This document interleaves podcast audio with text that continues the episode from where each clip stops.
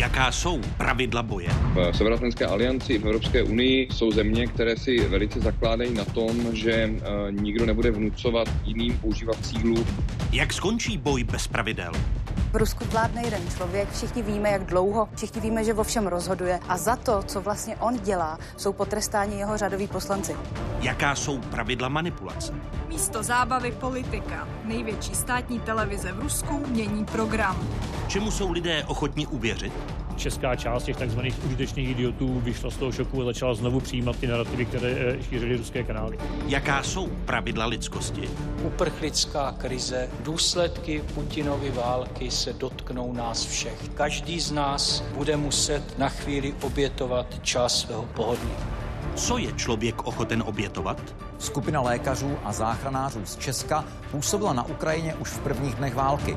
Tuhle tu sanitku máme pronajatou, z větší části fungujeme za vlastní peníze. Právě začíná 68. díl měsíčníku Fokus Václava Moravce. Tentokrát na téma Pravidla boje.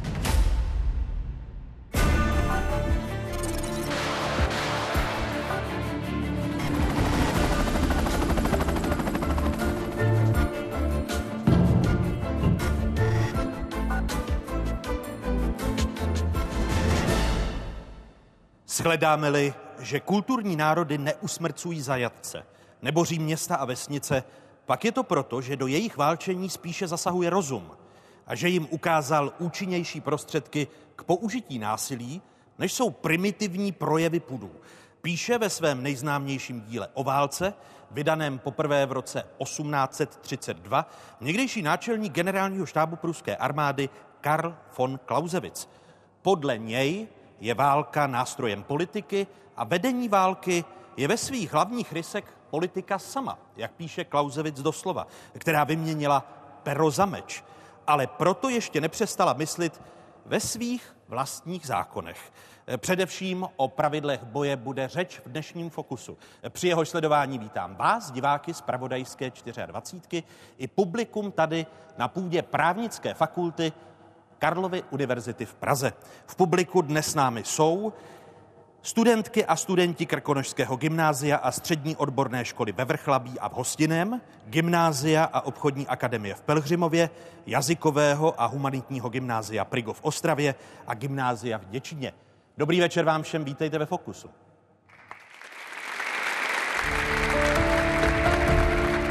Pravidla k porušování.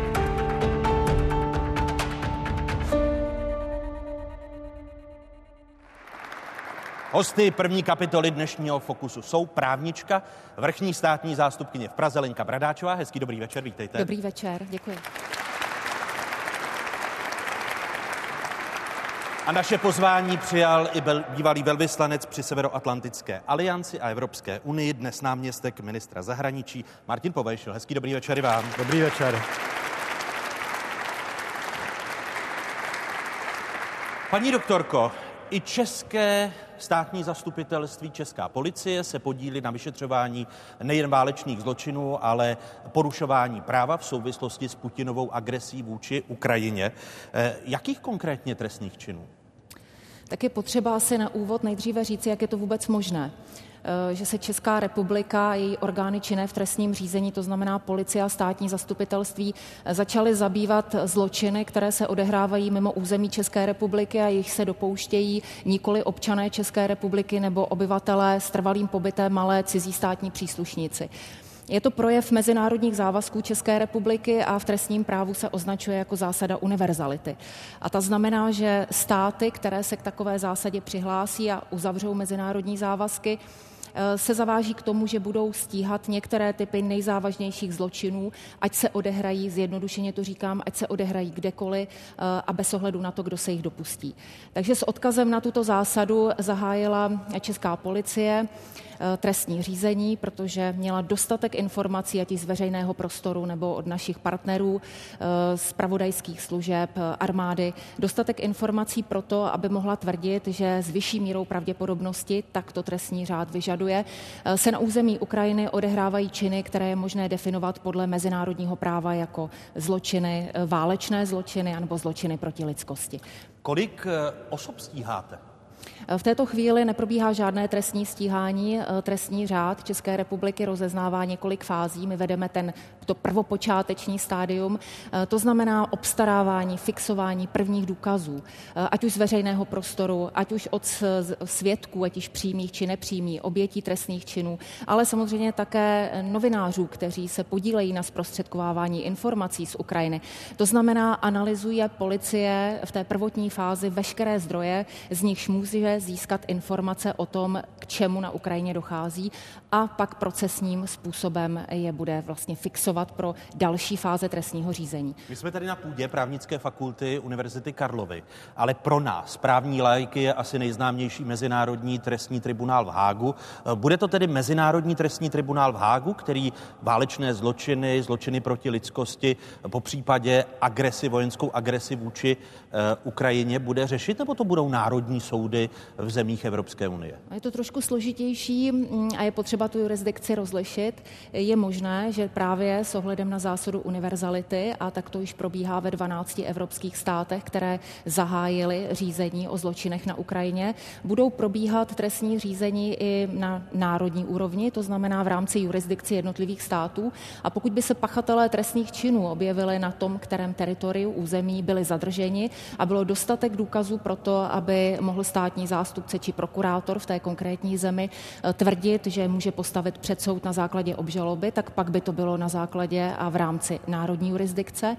Eh, co se týče mezinárodního... Je ta národní, eh, že vstupuje do vaší řeči, je ta národní jurisdikce nebo národní šetření rychlejší než ku příkladu zdlouhavé šetření mezinárodního trestního tribunálu? Jeví se to mezi... jako pravděpodobné z, především z toho pohledu, že Rusko není e, zemí, která by ratifikovala takzvaný římský statut, to znamená tu zakladatelskou listinu e, Mezinárodního trestního soudu a, a tudíž se nezavázalo k tomu, že bude případně předávat své občany k takovému trestnímu stíhání a, a nebo že e, bude na vlastním území v podstatě akceptovat vyšetřování Mezinárodní organizace Mezinárodního trestního soudu. Mezinárodní trestní soud nyní už spolupracuje s několika státy, které na půdě Evropské unie, je to takzvaný Eurojust, agentura pro trestní spolupráci, vytváří mezinárodní vyšetřovací tým a Mezinárodní trestní soud s tímto týmem spolupracuje na výměně informací. Takže je v této chvíli na počátku složité říci, jestli eh, budou probíhat trestní procesy na úrovni těch národních jurisdikcí dříve než případné, případný proces před Mezinárodním trestním soudem, ale to, co mohu říci v této chvíli, a je to zcela zřejmé, eh, je to jasné předávání poznatků, informací, důkazů mezi, těmito, mezi touto mezinárodní institucí a jednotlivými státy. A současně je potřeba říci, že i přesto, že Ukrajina také neratifikovala římský statut a, a eh, nepodílela se jako mezi těmi eh, prvními státy na vzniku Mezinárodního soudu, tak ale uznala, respektive požádala o jurisdikci Mezinárodního trestního soudu na svém území už v době anexe Krymu a konfliktu na východní Ukrajině. Takže už od té doby se činy, které by mohly být označeny jako válečné činy nebo zločiny proti lidskosti na Ukrajině šetří. Jsme... Otázkou je samozřejmě, jaká je šance postavit pachatele před tento mezinárodní tribunál. Mluvíte o konkrétních pachatelích. My jsme v minulém století zažili několik speciálních tribunálů, včetně Norimberského tribunálu, kde stáli jednotlivci před soudem před eh, trestním tribunálem. Eh, je nespochybnitelným faktem, že 24. února eh, Vladimír Putin a jeho režim rozpoutali agresi vůči jinému suverénnímu státu.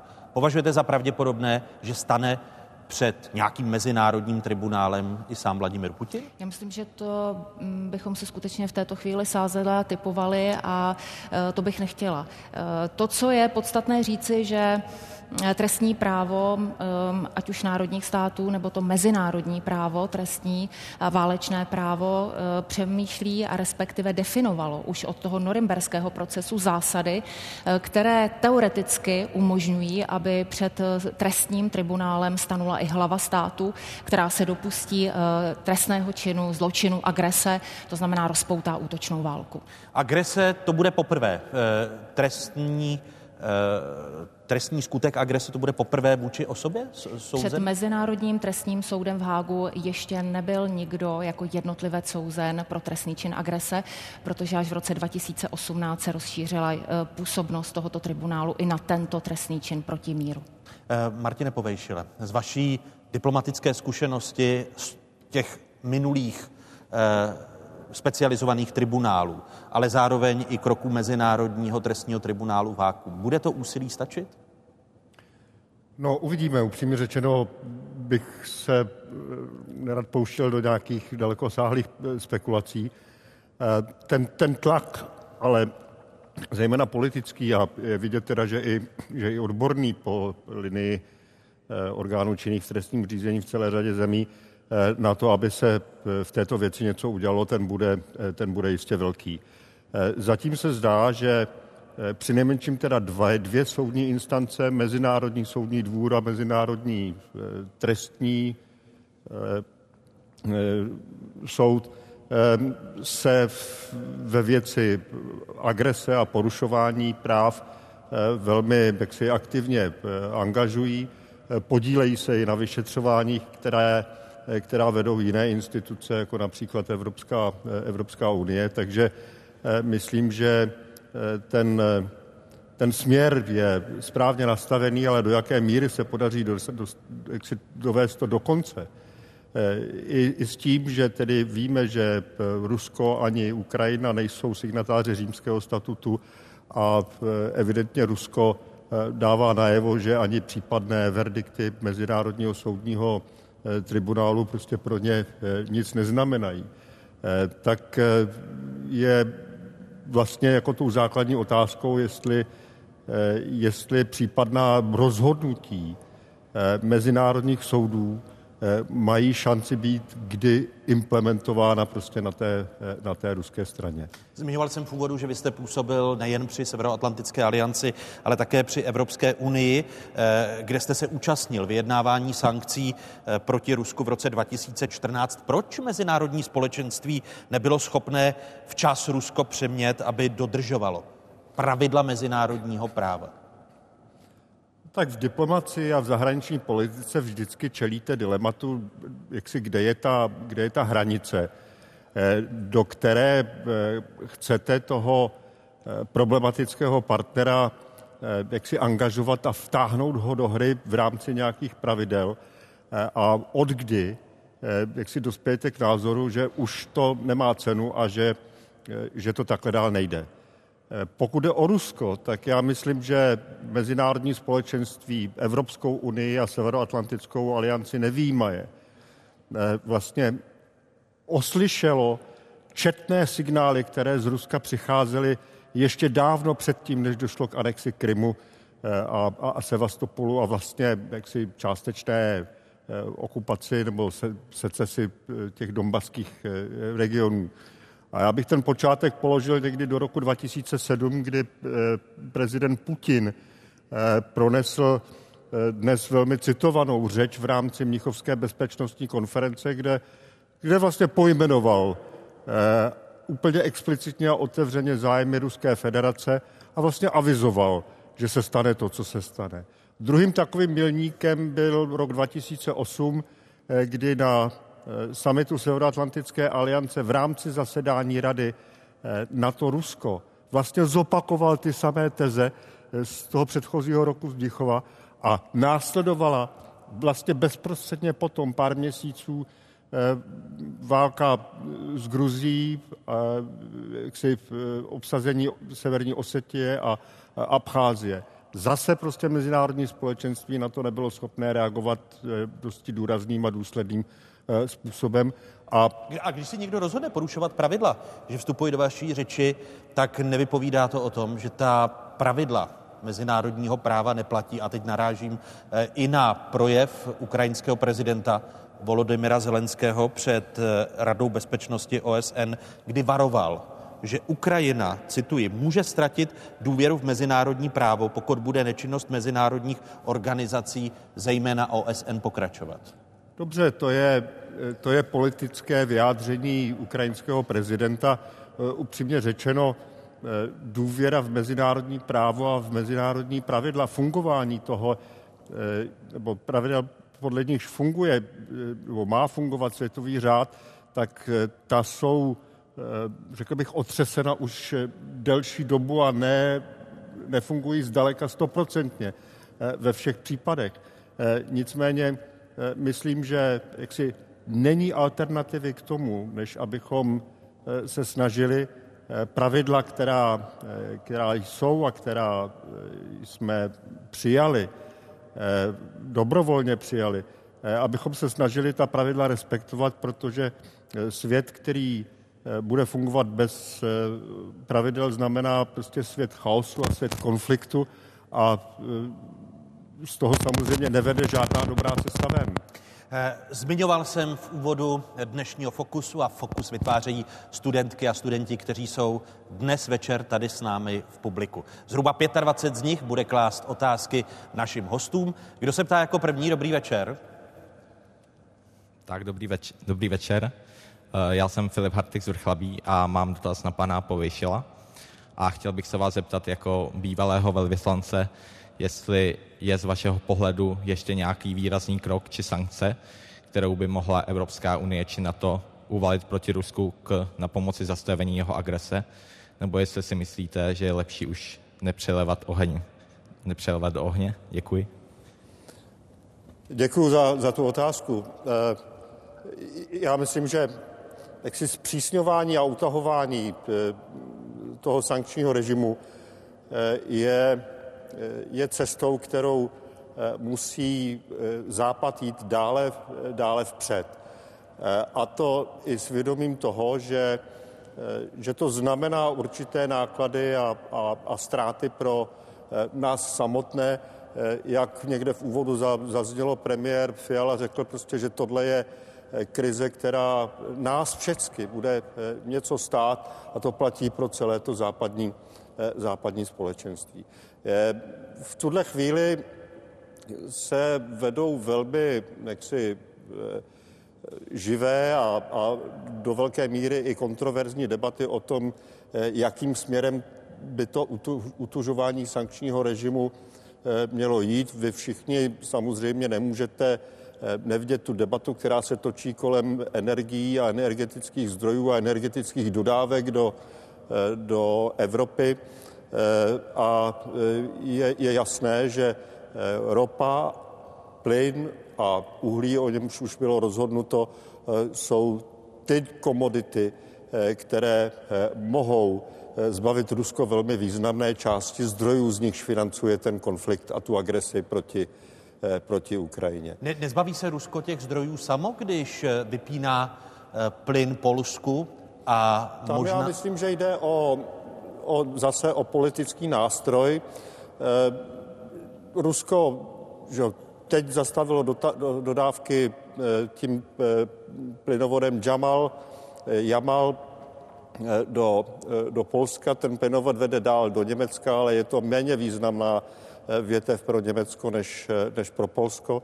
Já myslím, že je otázka času, kdy se něčeho podobného dočkáme na té jižnější tě větvy plynovodu eh, družba, která vede eh, přes eh, Slovensko nás také vlastně jako na, do Rakouska a na západ.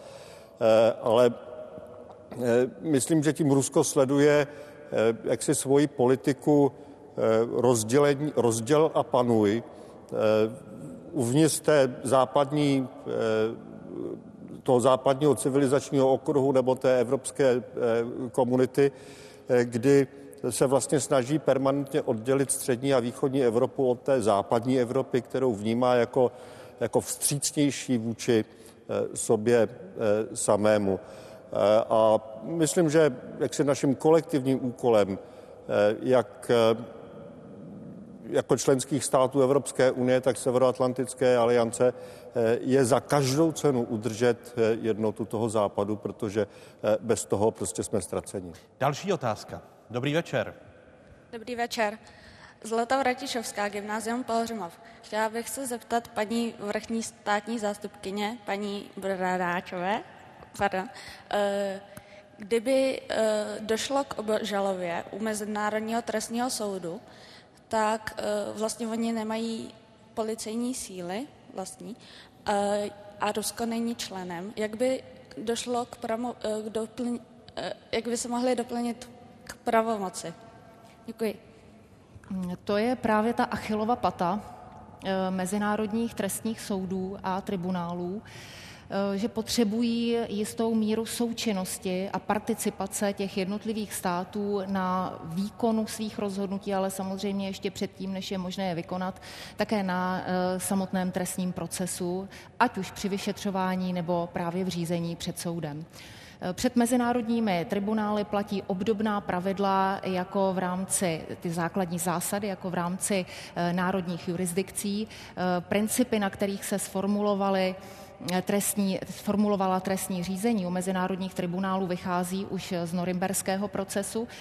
A tím, že eh, Mezinárodní trestní soud nemá žádnou policii, nemá nějakou světovou armádu, která by vynutila eh, jeho rozhodnutí, tak je to samozřejmě vždycky velmi závislé na politické situaci v zemi, kde se vyšetřují zločiny, ale také na politické situaci i v zemi a diplomaci ve vztahu k zemi, která je tím případným agresorem a která možná i s odstupem mnoha, mnoha let z pohledu pak změny politiky a nějakého diplomatického tlaku mezinárodního společenství se podvolí, ať už stálému soudu nebo nějakému ad hoc tribunálu, který může také klidně vzniknout, to nemůžeme vyloučit. Právě proto, že Rusko, ale stejně tak jako Spojené státy, nejsou uh, účastníky toho projektu Mezinárodního tribunálu v Hágu. Takže to samozřejmě může být obtížné, ale musíme se zase bavit o určitých úrovních eh, těch pachatelů trestných činů, pokud mluvím tou trestně právní rétorikou, protože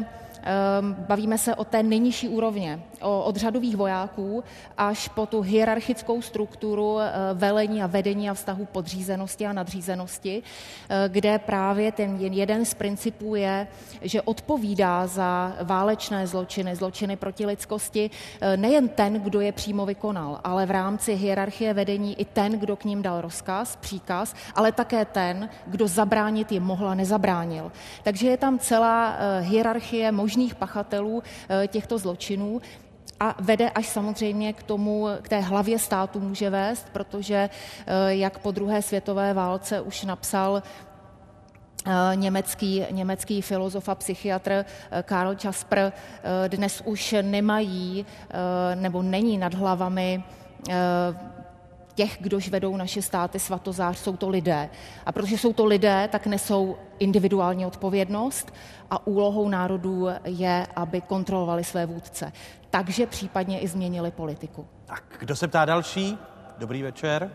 Dobrý večer, Oliver Hladík, Gymnázium Děčín. Eh, já bych měl dotaz na paní Bradáčovou. Eh, v České republice jsou ve vysokých pozicích proruští sympatizanti, například třeba pan prezident Miloš Zeman nebo ex-prezident Václav Klaus. Bylo by na místě nějakým způsobem postihovat tyto proruské sympatizanty a mohlo by právě jejich postihování zvýšit jejich popularitu mezi obyvateli České republiky? Děkuji.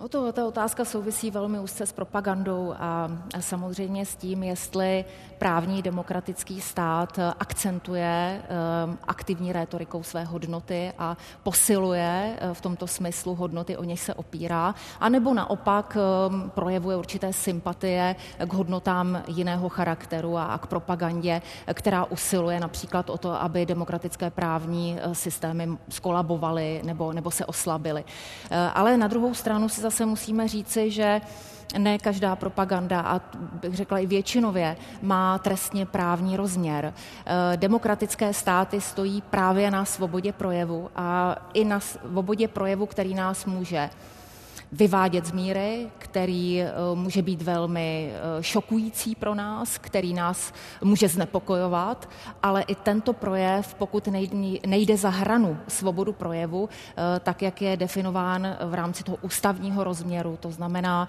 nevyzývá k násilí, nepodněcuje xenofobii, nemá podtext schvalování například genocidia nebo těch nejzávažnějších zločinů proti míru a proti lidskosti, tak je to projev, který je v demokratických právních státech žádoucí právě kvůli pluralitě názorů, která je jedním ze základů demokratického státu. Takže mohu... trestní právo ano. nemůže toto vyřešit, to je celá škála jiných opatření. Pokud mohu ještě tu otázku doplnit a zobecnit ji, vy se právě zabýváte trestními činy z nenávisti, které se týkají podpory Ruska, respektive nenávisti vůči Ukrajincům.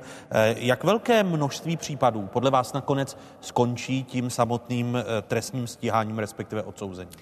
Tak skutečně tady ta hrana mezi svobodou projevu a už trestně právně relevantním výrokem, který si zaslouží potrestání, Eh, je velmi citlivá a eh, policie dnes eviduje stovky podnětů eh, na verbální útoky, které nevždy, jak jsem řekla, zakládají nebo mají trestně právní rozměr a zakládají odpovědnost za trestný čin. Když tu statistiku přiblížím, stovky evidovaných skutků, cirka 50 trestních řízení a z těch 50 je to asi ke 30 zahájeným trestním stíháním proti konkrétním osobám. Takže tady je vidět, že i policie, i státní zastupitelství velmi uvážlivě přistupují právě k tomu, kde už končí svoboda projevu a začíná um, ta nutnost použít trestní právo.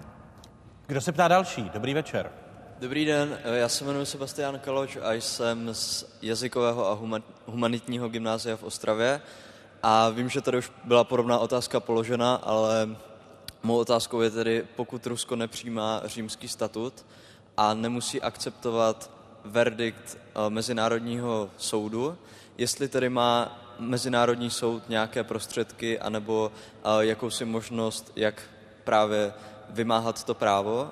Já se ještě jenom chci uh, napojit na druhou otázku, uh, nebo na druhou část mé otázky, a tím je, jestli vy jste zmínila, že když je právě ten trestní čin vykonán, tak jsou potrestáni i velitelé, i právě ti řadoví vojáci.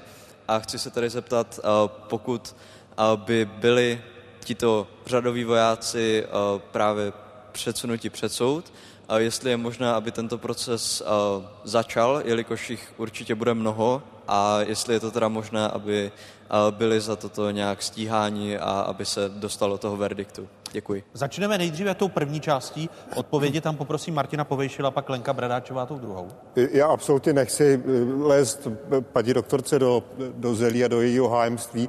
Ale už ta předchozí otázka na vůli Ruska nebo garance toho, že bude jaksi respektovat rozhodnutí mezinárodních soudních instancí, eh, jsem chtěl poznamenat následující. Eh, nedávno, je to pár týdnů, padlo rozhodnutí o vyloučení Ruska z Rady Evropy, což je jiná instituce než je Evropská unie.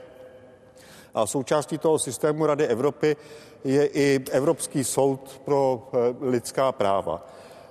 Rusko jako člen Rady Evropy mělo a vlastně i dnes, protože běží šestiměsíční lhůta ukončení jeho členství, eh, povinnost eh, akceptovat a implementovat rozhodnutí tohoto toho Evropského soudu pro lidská práva. A když se podíváme do statistik, tak vidíme desítky, možná stovky případů, kdy jaksi platná, právoplatně přijatá rozhodnutí tohoto Evropského soudu pro lidská práva Rusko prostě neakceptuje a neimplementuje.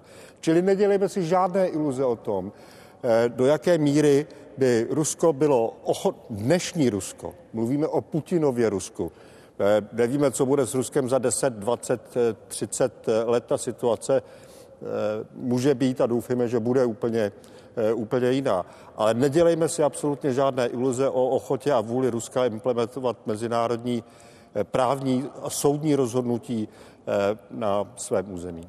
A druhá část odpovědi od Lenky Souhlasím s tím, že velmi podstatné bude spojenectví um, zbytku světa. Eh, tlak, diplomacie, jednotný postup, který může samozřejmě vyústit až po třeba mnoha letech eh, v to, že ten soudní tribunál, Mezinárodní soudní tribunál skutečně bude eh, jednat o zločinech a budou před ním stát viníci. Důležité je říci, že zločiny tohoto typu se nepromlčují a ta spravedlnost přesto, že může přijít až po mnoha, mnoha letech, tak je velmi podstatná.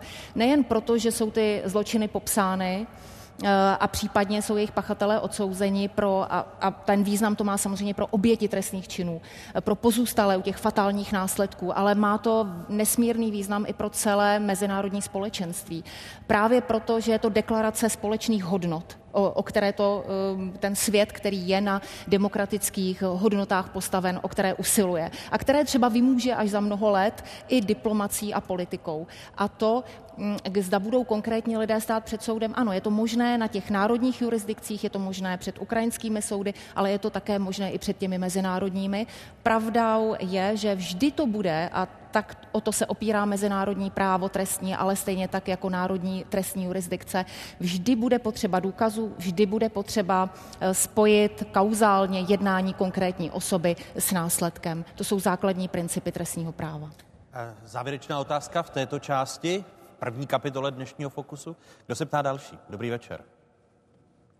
Dobrý večer. Binder Patrik, Vrchlabí. Můj dotaz směřuje k vrchní zástupkyni Bradáčové.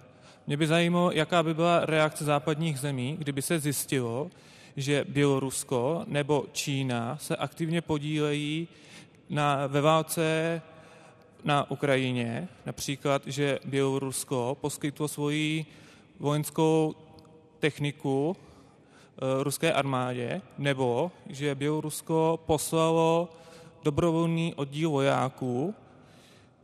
A mě by zajímalo, jestli by se ocitli čelní představitelé na sankčních seznamech, nebo jestli by museli jít před Mezinárodní soud společně s Ruskem. Děkuji.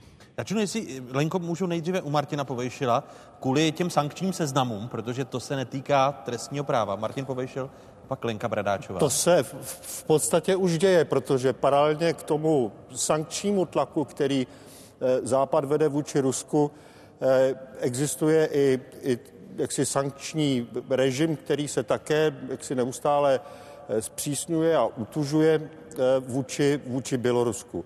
V zásadě nám nebo západnímu společenství jde o to, aby ty sankční režimy byly pokud možno symetrické, a srovnatelné. To znamená, aby třeba ruské orgány nebyly schopné obcházet sankce vůči Rusku cestou Běloruska či, eh, či naopak. Čili eh, to je, to je něco, co se v současnosti už děje a, a nepochybně bude pokračovat do doby, dokud bude existovat tohle eh, jaksi otevřené souručenství mezi běloruským režimem prezidenta Lukašenka a Eh, ruským režimem prezidenta eh, Putina.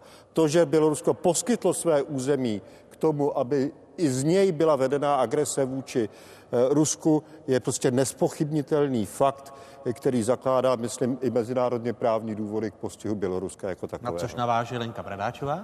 A to myslím, že naprosto přesné právě my musíme rozlišovat dvě úrovně. Mezinárodní trestní soud je institucí, která se zabývá individuální odpovědností pachatele trestného činu. Zatímco pak OSN má k dispozici ještě jedno mezinárodní společenství v podobě soudu, což je Mezinárodní soudní dvůr, před kterým stojí státy. A to je, myslím, to, co vy jste se i na to ptal, to je otázka úpravy vztahů Eh, mezi jednotlivými státy a případné jejich řešení jejich konfliktů vzájemných, zatímco ten, tato trestní právo se zabývá tou individuální odpovědností za činy ve válce a poprvé právě v Norimberku byl tento princip uplatněn. Do té doby odpovídali vždy státy na úrovni politické. Děkuji za první otázky našich studentek a studentů a odpovědi prvním hostům. Prozatím děkuji. Díky.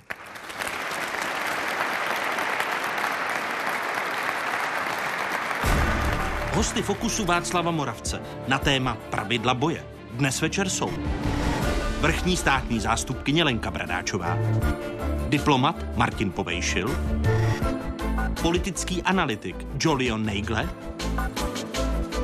publicista Jefim Fištejn, bývalý vojenský kaplan Pavel Ruml a sociolog Daniel Prokop. Akční skeče, dojemné příběhy, ale také sofistikovaná falešná videa, známá jako deepfake. Nalédněte spolu s námi do kuchyně nejen ruské propagandy. Propaganda skrze emoce je nejúčinnější. Emoce se vzbudí nejlépe skrze obrázky. To pochopil i vůdce Kim Jong-un. Nedávno natočil dramatické video v hollywoodském stylu. Ukázal drsnou vizáž s koženou bundou a s černými brýlemi, odpočítal odstřel rakety. Oddělení propagandy tak žasnoucím severokorejským divákům připravilo něco neobyčejného a vzrušujícího. Snímek slouží jako vzpruha národní hrdosti.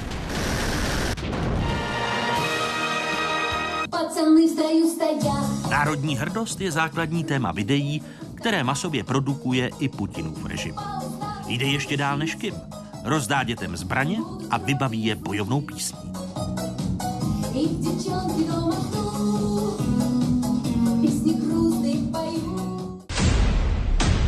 Ukrajinský konflikt byl velkou příležitostí i pro Putinova spojence, Ramzana Kadyrova. Tentokrát už děti mají skutečné zbraně a chtějí bojovat.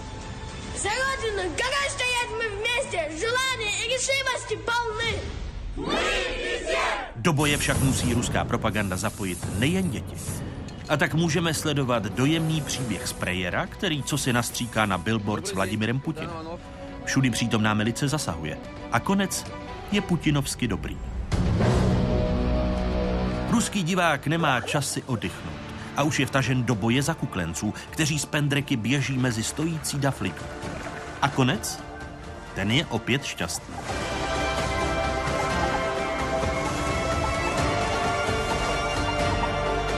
Jen občas se v té propagandě něco trochu nepovede.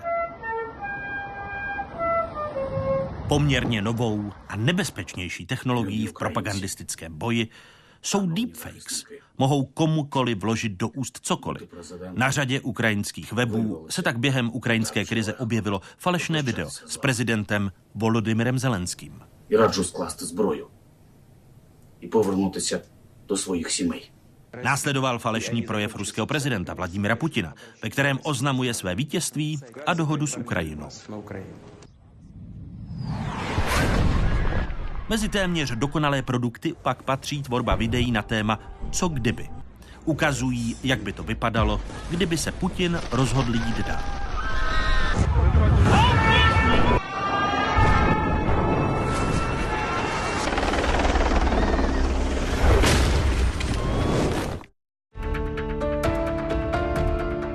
Pravidla manipulace.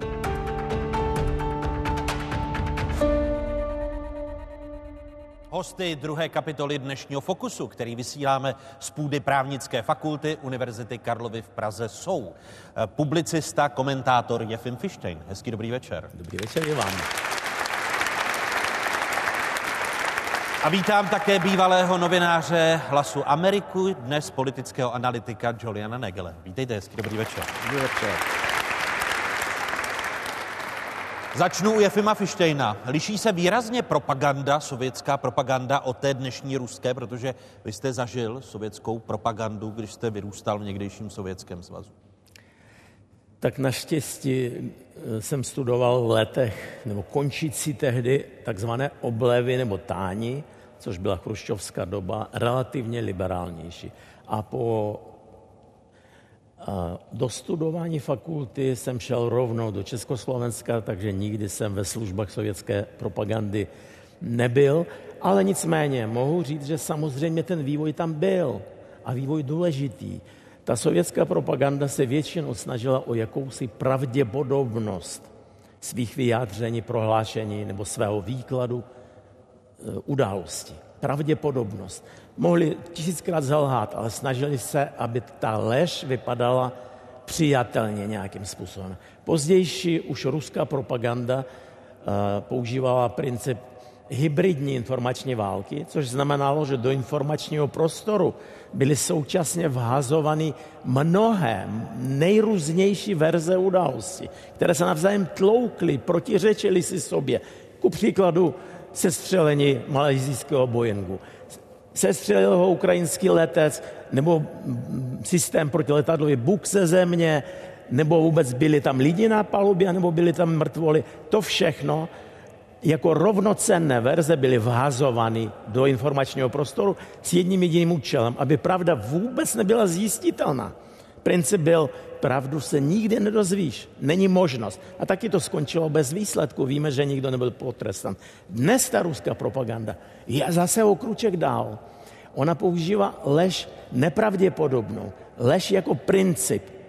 Lež jako princip. Oni přímo lžou svědomím toho, že lež je nástroj války a říct se dá cokoliv. V Rusku se říká, že jak se pozná, když Putin lže. Pokaždé, když otevře pusu. Jenom když má zavřenou, tak nelže. Putin dnes, nebo možná to bylo včera večer, mluvil telefonicky s Erdoganem, tureckým lídrem a prohlásil, že v Mariupolu se nebojuje. A možná nebojovalo se vůbec nikdy, tam prostě je klid a mír. Taková lež tváří v tvář státníkovi znamená, že ten člověk a ten režim ztratil vůbec pojem o existenci nějakého rozdílu mezi lží a nějakou pravdou. Ano, Putin vychází z toho, že, jak se říkalo eh, z antického Římu, čí je moc, toho je právo. Že právo se bude rozhodovat nikoli podle nějakých mezinárodních norm, o kterých se tady zcela správně mluvilo, ale podle toho, co on nazve právem, protože je vítěz, jak se domnívá on. A vítěz bere všechno. A vítěz určuje, co je právo. To je problém s Putinem a to, toho je třeba být si vědomi. Vy v těch uplynulých týdnech jste ve svých komentářích mnohokrát upozornil na to, že ruská propaganda ztratila zábrany, jak jste to teď krásně chronologicky popsal. Může být ještě hůř v rámci propagandy?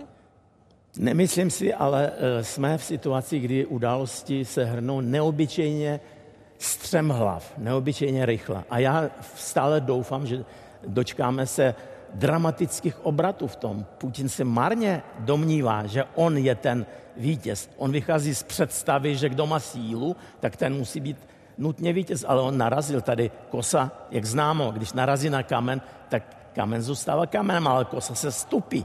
Tak to je a Rusko narazilo na svého hrobaře svým způsobem. Když si uh, Lev Tolstoj říkal, že uh, Rusko narazilo na trestající dlaň eh, národa, který eh, duchovněji má větší sílu, než má Rusko. Dnes ta Ukrajina je duchovní síla, skutečná, skutečná duchovní síla, která lame páteř Putinovu Rusku. Eh, Jolion Negele jako novinář v 80. a na počátku 90. let jako novinář Hlasu Ameriky pokrýval dění a pád komunismu eh, v někdejším sovětském svazu a také v satelitech sovětského svazu, včetně Československa. Když tu Jefimovu zkušenost rozvedete a podíváte se na vývoj v sovětském svazu, v sovětských satelitech a toho, co se odehrává v současnosti. Jak výrazné a odlišné to je? V 80. letech samozřejmě ten rozpad eh, komunistické moci trvalo roky a eh, státní nebo spíš stranická média eh, byla plná lží, bylo prostě naprosto prolhaní, televizní noviny, československé televizi, taky to bylo skoro takový opium. Tam nebyl, to byl pokus jenom utíšit populaci, ale zprostředkovat skutečné dění ve světě, těžko, těžko. To byl prostě pro, strašně prolhaný a i proto uh, právě v 80. letech uh, stále víc a víc miliony lidé v Československu, ale i v dalších satelitech poslouchali uh, hlas Ameriky, svobodnou Evropu, svobodu BBC a tak dále, protože domácí média byla k ničemu. Jako týdenníky, Mladý svět, to bylo něco jiného. To se dalo číst jakž takž. Ale, ale televize, stranický tisk, těžko. Jenom pro program televizní a tak dále. Um, a pak nastala čas přestavby, perestrojky a, a glásnosti či otevřenosti a počínaje v Sovětském svazu, lidé začali koupit domácí tisk. Já si pamatuju, jak jsem sešel se skupinou sovětských novinářů tady v Praze. Byli tady stále.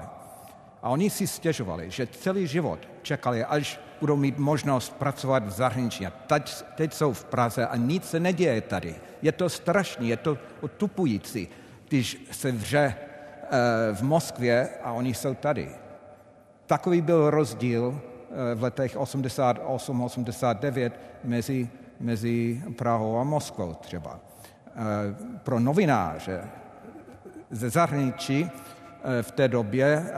Nebylo to, záleželo. Ty, kteří uměli česky, a bylo jich pramálo ze západu, a kteří měli dobré kontakty, tak samozřejmě byli v hledačce státní bezpečnosti a kolem nich se tvořil síť agentů, inform, informátorů, donášečů.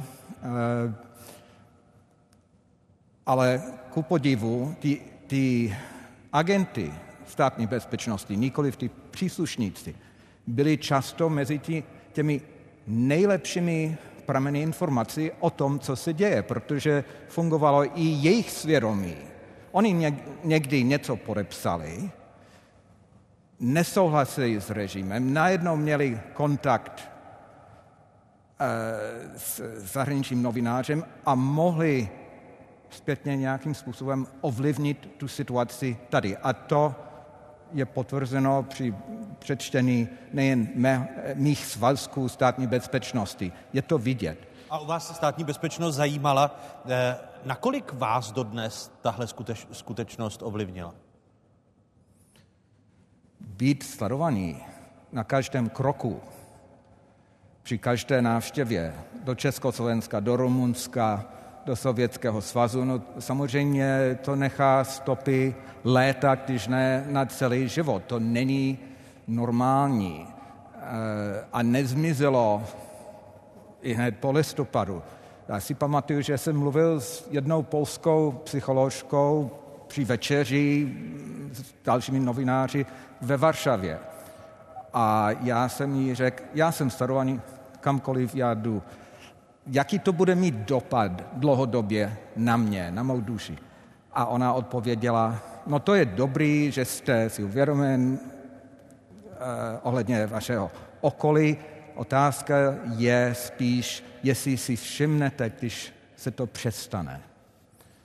A musím říct, že v roce 90 jsem stále měl pocit, když jsem se přestěhoval natrvalo, nebo alespoň na několik let do Prahy, Eh, že jsem viděl známé tváře ze sledovačky státní bezpečnosti. Ne každý den, ale viděl jsem je. Přišel jsem domů a zvonil telefon okamžitě a žádný, žádný hlas a um, přece státní bezpečnost byla zrušená, ale prostě ti chlapi neměli co dělat. Ale to nebylo sledováno v normálním smyslu slova ale všiml jsem si i hned, když jsem pak byl v Moskvě ještě, nevím, v 98. nebo v Istanbulu eh, v tomže roce, že jsem byl sledován. Jo, a Turecko, členský stát, na to, ale prostě má v polici, státní policejní aparát, tak jsem alespoň měl e, třetí smysl, nebo jak se říká, prostě vím dodnes, když jsem sledován i v Kosovu jako příslušník OSN. Jsem věděl, když jsem byl sledován. Eh, Jefimová zkušenost, eh, Jefim vyrůstal v Kijevě, následně v Moskvě, vystudoval žurnalistiku. Do jaké míry bylo studium žurnalistiky na Moskevské státní univerzitě ovlivněno právě i studiem propagandy a sovětskou propagandu?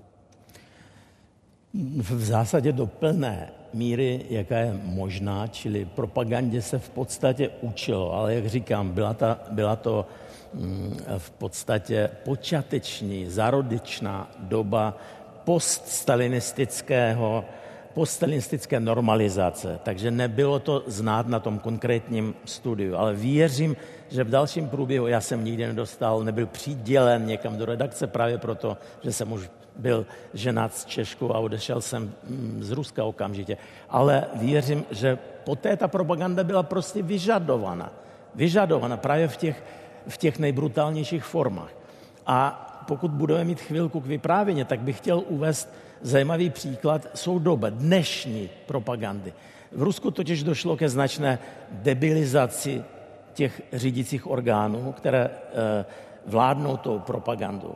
Včera Putin předložil světu velké odhálení, odhalil spiknutí, které mělo skončit atentátem na čelního ruského novináře, propagandistu prokremelského, který je vyznamenán osobně Putinem.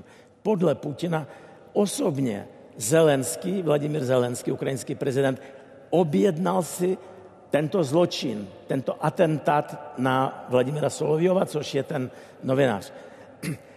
Mluvíme o zemi, kde po 20 letech není znám objednavatel třeba vraždy Borise Němcova nebo Anny Politkovské, které Putin řekl, že bude osobně kurírovat vyšetřování. Není znám, ale v, tady v tomto eh, bodě zločinu připravovaného údajně Zelenský už je znám jako pořadatel, jako objednavatel této vraždy. A jak to bylo uděláno, to, když vám povím, tak uznáte, že, že ta otázka, proč všechny ruské eh, pokusy provést vraždy v cizině končí nezdarem. Jedna jako druhá. Po smrti Litvinenko se Rusům nepodařilo zavraždit jediného člověka. Ani Skripala, ani Navalného, nikoho, komu dávali jed nebo cokoliv jiného. Takže tato vražda měla se odehrát tak, že byli začeny, začeni několik, nikdy nebyli ukázáni eh, nacionalistů nebo nacistů, v Rusku je to jedno a to tež, a televize Moskevská ukázala jejich arzenál potenciálních zbraní, kde byla, eh, bylo nástražné zařízení, smodelované podle Wikipedii, eh, koktejly Molotova a tak dále. A každý, kdo se na to díval, tak pochopil okamžitě, že to je tak hloupě uspořádaná eh, rozvědná hra, až to volá k nebi opravdu. Protože třeba mohl... To mluvíte koktejly... o té debilizaci, protože ruská, ruská státní eh, ka, eh, televize a Pěrvý kanál vysílal i záběry ze zatýkání FSB, jak FSB zatýká ty eh, údajné atentátní. Nikdy jsme neviděli tváře, ale budíš, jsou to nějaký údajní nacisté, a, ale jejich zbrojní arsenál. Koktejly Molotova, každý dítě ví, že ty si nedělají z plastu, protože petláv se nevy, a nerozbíje se nárazem na tvrdý předmět. Dělají se ze skla nebo ve skle. Tady to bylo z plastu. Literatura údajně nacistická spočívala v tom, že to byly ruské legální vydání z roku 2015 jednoho nacionalisty ruského, který zemřel ve vězení mezi tím a, a úředník z FSB nařídil operativnímu důstojníku, operativci, aby tam napsal jakoby věnování jednomu z členů začené skupiny. A tam, aby napsal, aby zabil co nejvíc lidí. A když se ten eh, operativec zeptal, no a co, co mám podepsat? No řekl, podpis nečitelný. A ten idiot doslova tam tak napsal na v závěru věnování, napsal podpis nečitelný tak jako kdyby to bylo jméno a příjmení. A tak to ruská televize ukázala všem divákům. A ukazu, ukazuje to na rozklad Putinova režimu? Ukazuje to na, jak říkám, na proces debilizace, to znamená na rozklad režimu. Projevy toho procesu jsme viděli v poslední době všude. Žádná akce ruských rozvědek neskončila úspěšně. Tají se i v této části studentky a studenti, kteří jsou dnes tady s námi na právnické fakultě Univerzity Karlovy. Kdo se ptá jako první v této kapitole, hezký dobrý večer. Dobrý večer, já jsem Adéla Randáková z Krkonoského gymnázia a já bych měla dotaz na pana Fištejna. Eh, jestli si myslíte, že se ruské dezinformační a manipulační postupy v průběhu od začátku války na Ukrajině mění? A pokud ano, tak jakým způsobem? Děkuji. Nepochybně se mění především ve stanovení cílu celé takzvané speciální vojenské operace. V Rusku je zakázáno používat slovo válka vůbec. A proto jsou zakázány i protiválečné hesla. Třeba uh, no war, žádná válka, je zakázáno, protože je tam slovo válka. V Rusku není válka, je speciální vojenská operace. Cíle operace se mění průběžně. Na začátku jsme slyšeli, že chtějí zachránit obyvatele Donbasu od genocidy, před genocidou. Pak jsme slyšeli, eh, že chtějí eh, spojit tuto oblast s Krymem a zrovna nedávno, včera nebo předevčírem, ruský generál, docela významný, prohlásil, že cílem je vůbec oddělení jihu Ukrajiny od zbytku země. A teď je třeba si to uvědomit.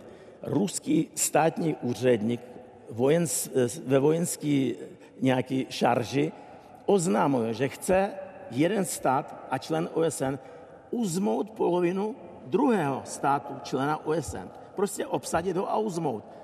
A generální tajemník OSN Gutierrez na to letí do Moskvy, aby se zeptal na detaily, jako co chcete skutečně uzmout a v čem bychom mohli jít, najít nějaký kompromis. To je nehoráznost, protože státy OSN, ať jsou malý nebo velký, tak mají rovný mezinárodní postavení. Nedá se vycházet ze středověkého principu, který razí Putin, že kdo má sílu, tak ten může si dovolit. Protože zítra ten princip bude aplikovan na nás. Každá země Evropy by měla vědět, že zítra ten princip bude aplikovan na nás. A kdo je silnější, jak se říká, vítěz bere všechno. Odpověď eh, Juliana Negeleho na tu otázku? Já bych e, upozornil na to, že když e, stouplo pět armád Varšavské smlouvy, Varšavské smlouvy v roce 68, odhad CIA byl, e, že vstoupilo půl milionu vojáků. Do země, která mělo, měla rozlohy území 21% Ukrajiny, populace třetin Ukrajiny. Když jsme slyšeli začátkem nebo v polovině února, že na hranicích Ukrajiny čekají 190 tisíc ruských vojáků, tak bylo jasný, že nejde o nějakou okupaci celé země přes noc. Eh, ukrajinská armáda není československá lidová armáda, nedá se to srovnat. A eh, bylo jasný, že první cíl především bude Mariupol, že eh, sice se hraje pseudopolitická, politicko-ideologická ideologický cíl, ale i geopolitický strategický cíl. A to je prostě mít celé Azovské moře pro sebe, spojit s, eh, s Krymem a případně pak pokračovat směrem do eh, Podinistří. Ale jak vidíme teď, jak to šlo blbě, jak to nebylo adekvátně naplánováno, promyšleno, a, že museli stáhnout z Kijeva. Já to vidím tak, že ano, budou se snažit, až budou moci jít směrem na Moldávie a, a, a Podinestří, ale klidně by mohli jít opačným směrem na Gruzii a e, na, na měkčí terč. A už, už jsou v Abcházii a mohli by, kdyby viděli příležitost, být ještě dál od Američanů a teda od polské hranici a rumunské hranici. Ale je to krajně nebez, nebezpečný, protože je nepromyšlený a Putin e, prostě nemá východisko v ničem. Další otázka. Dobrý večer. Dobrý večer, David Suda, gymnázium Dobrý večer, David Suda, Gymnázium Děčín. Můj dotaz směřuje na pana Négla a chtěl bych se zeptat, zda, zda vám připadá dnes OSN funkční. Uh, Zda vám... OSN vám připadá funkční. Organizace spojených národů. Ano, ano. Případně, kdybyste ji mohl reformovat, jaké kroky byste podnikl? Děkuji. Jo. Uh, eh, OSN byla uh, sestavená v roce 1245 především jako uh, organizace pro uspořádání konference. Uh,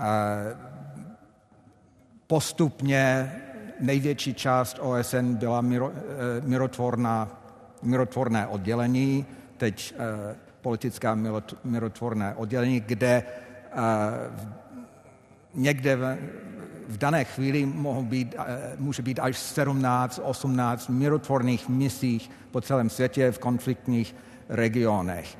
A, a dokud ty mise mají dobře definované mandáty, eh, termíny a tak dále, mohu dosáhnout cíle, má to smysl. Tam, kde eh, mandát je eh, mlhavý, je to bez konečního datu, data, teda odchodu slumený mise, ta mise pravděpodobně úspěšná nebude. U, uveďte prosím příklad. Tak příklad je poloostrov Prevlaka na chorvatsko černohorské hranici, úspěšná. Východní Slavonie, Untajes, to bylo maximálně tuším na dva roky. Fungovalo to, rozdělili ty strany, zajistili bezpečnost jak Chorvatům, tak, tak eh, Srbům. Neúspěšná mise byla UNMIN v Nepálu, protože Nepál, uh, omlouvám se, ale je to velmi nefunkční stát, a teda ta vláda v té době. Navíc eh, tam se sčetávají zájmy Indie a Číny, které nechtěli, aby tam byly, a to byla spíš pozorovatelská mise, hodně vojenských rozvědčíků, kteří měli sice zkontrolovat předání zbraní a, a, a tak dále, ale prostě Peking a, a Dili měli strach, že tam dělají něco jiného. Tak eh, samotná eh, Rada bezpečnost to stlumila relativně rychle. Pokud byste měl reformovat ano. Organizaci spojených národů, abychom odpověděli na jádro té otázky, tak co byste reformoval? No, kde začít? Uh, Rada bezpečnosti je třeba reformovat existuje nějaká komisi, eh, komise v rámci OSN eh, pro reformu eh, Rady bezpečnosti, že má být víc stálých členů, třeba Jihoafrická republika a, a Indie, ale to nejde nikam, protože není to v zájmu těch pěti stálých členů. A bohužel, pokud ten systém z roku 1945 bude pokračovat, a ty supervelmoci nebo velmo, pět velmocí mohou vetovat, tak když se dostaneme k takové situaci jako na Ukrajině teď, Rusko může skutečně všechno blokovat. Sice eh, ve válném shromáždění mohou hlasovat o určité věci, ale zásadné, zásadní, nikoli v Eh, procedurální věci musí dostat doporučení od Rady bezpečnosti. Proto například Kosovo dneska eh, stále není eh, členským státem OSN, protože proti tomu je, je Rusko a, a, a Srbě. A e, tak to je to hlavní. Jako mirotvorné síly jsou funkční, konference jsou funkční, ale když jeden z pěti stálých členů se angažuje Eh, ve válečných zločinech a neuzná, eh, ne, není členem mezinárodní eh, soud, mezinárodní trestní soud, tak nedá se to řešit. Budou muset být v budoucnosti jako vynalezeví ve válném shromáždění, aby dostali ten stav někam jinam, ale nejsem optimistou. Da- další otázka. Hezký dobrý večer. Dobrý večer, Tomáš Ryšánek, eh, Gymnázium Pelřimov. Já bych se chtěl zeptat obou našich hostů, jakým způsobem by se mělo vyjadřovat uh, k lidem, kteří vlastně mají k ruské invazi pozitivní přístup, ať už třeba věří té ruské propagandě, anebo eh, podporují tu ruskou agresi, jakým způsobem by se vlastně s nima mělo mluvit a vlastně nějaká fakta nebo argumenty bychom měli předložit pro to, abychom ale aspoň trochu změnili ten jejich názor na tuto problematiku. Děkuji za odpověď. Tak, zeptám se Jefima Fištejna jako prvního, jak tedy eh, komunikovat s lidmi, kteří, eh, kteří se zastávají ruských argumentů a je možné přesvědčit? Hmm, přesvědčit, to je zcela jiná otázka, to je otázka na psychiatra spíš. Mno, mnozí z těchto lidí v podstatě to mají v podobě patologii nějaké. Někdy až, až klinické patologie. Takže přesvědčovat nebudu, ale já bych se zeptal těch, kteří si myslí, že celá ta válka je v podstatě výplodem chorobné mysli západu. Já bych se je zeptal, pojďme v tom případě dát dohromady soubor myšlenek, hodnot, které Rusko sleduje v této válce. Pojďme dát dohromady, co sleduje Rusko z, z takových hodnot. Svobodu jednotlivce, Asi ne. Svobodu tisku, teď v Rusku je zrušena svoboda veškerého tisku. Eh, právo národu na sebeurčení, to asi ne, když upírá ukrajinskému národu. Co teda? Právo náboženství určovat život společnosti? Třeba, ale ne v situaci, kdy raketa, která zabije tři generace žen v Oděse, na ní je napsáno eh, vzkříšení Krista, protože to byl konec. Toto přece je naprosta, naprosta, naprosto znehodnocení jakéhokoliv náboženského cítění. Pravý opak. Tak co, jaké principy hodnotné můžou tyto lidi, kteří to schválují, vynést do popředí a říct, toto Rusko nabízí západu. Já neznám žádný takový princip vůbec, kromě otroctví, otroctví a otroctví moci jednoho člověka, mocenské vertikály, zboštění jedno, jedné osoby a tak dále. A to není něco, o co stojíme. Není-liž pravda? Další otázka. Dobrý večer. Dobrý večer. Dobrý večer, Tomáš Peršák z jazykového umětního gymnázia Prigo. Já mám taky dotaz na oba hosty. Jestli si myslíte, že zakázání ruských dezinformačních webů nemůže být ve finále kontraproduktivní, jelikož se ty dezinformace vlastně přelí jenom na jiné weby a mnohé věřiče Putinova režimu to právě ještě více utvrdí v jejich názoru. Děkuji za odpověď. Začněme u Joliona Negeleho. Nevěřím, že je to kontraproduktivní, když je to, uh,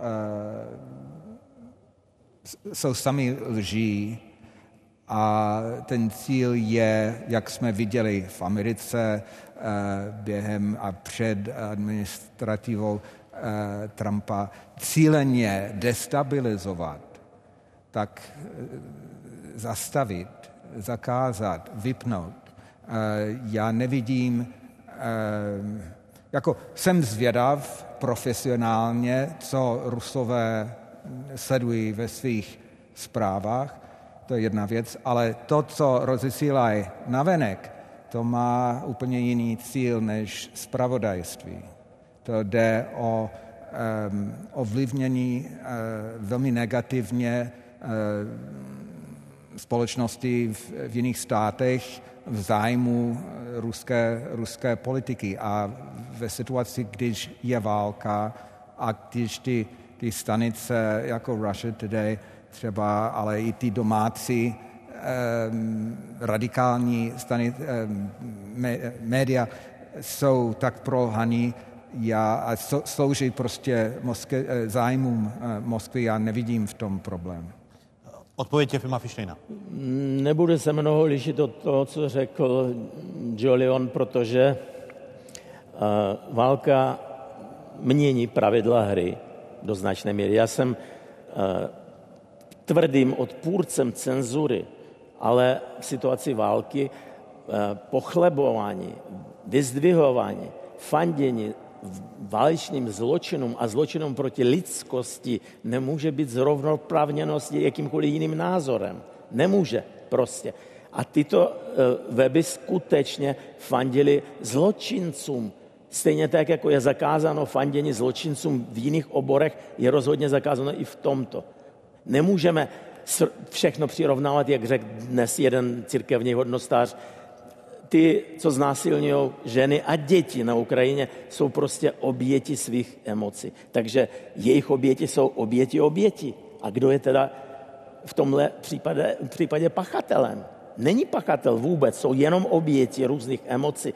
Zkrátka dobře, v této situaci je naprosto opravněné omezení těch, kdo schvaluje válečné zločiny. Prozatím děkuji.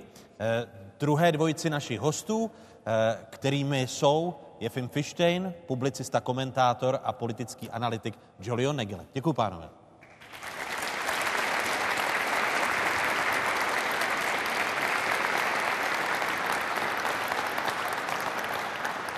Co je největším protikladem hudby? Ticho zničených měst a zabitých lidí. Tato slova pronesl ukrajinský prezident Volodymyr Zelenský během dubnového předávání ceny Grammy. Eh, vydejte se s námi teď do ulic ukrajinských měst i na samotnou frontu, kde se hudba stává vzdorem proti tichu, vzdorem proti válce. Любі мої діти, мамо й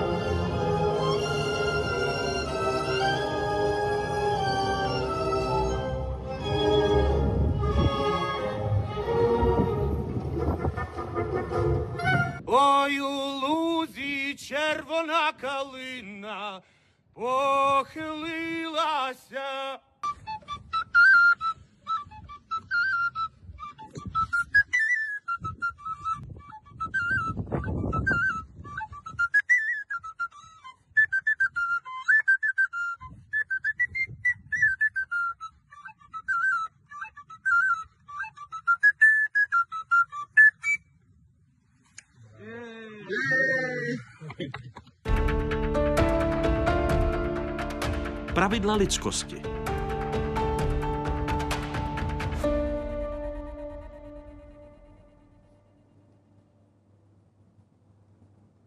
Pravidla lidskosti ve třetí kapitole dnešního Fokusu, kterou otevírají sociolog Daniel Prokop. Hezký dobrý večer, vítejte. Dobrý den.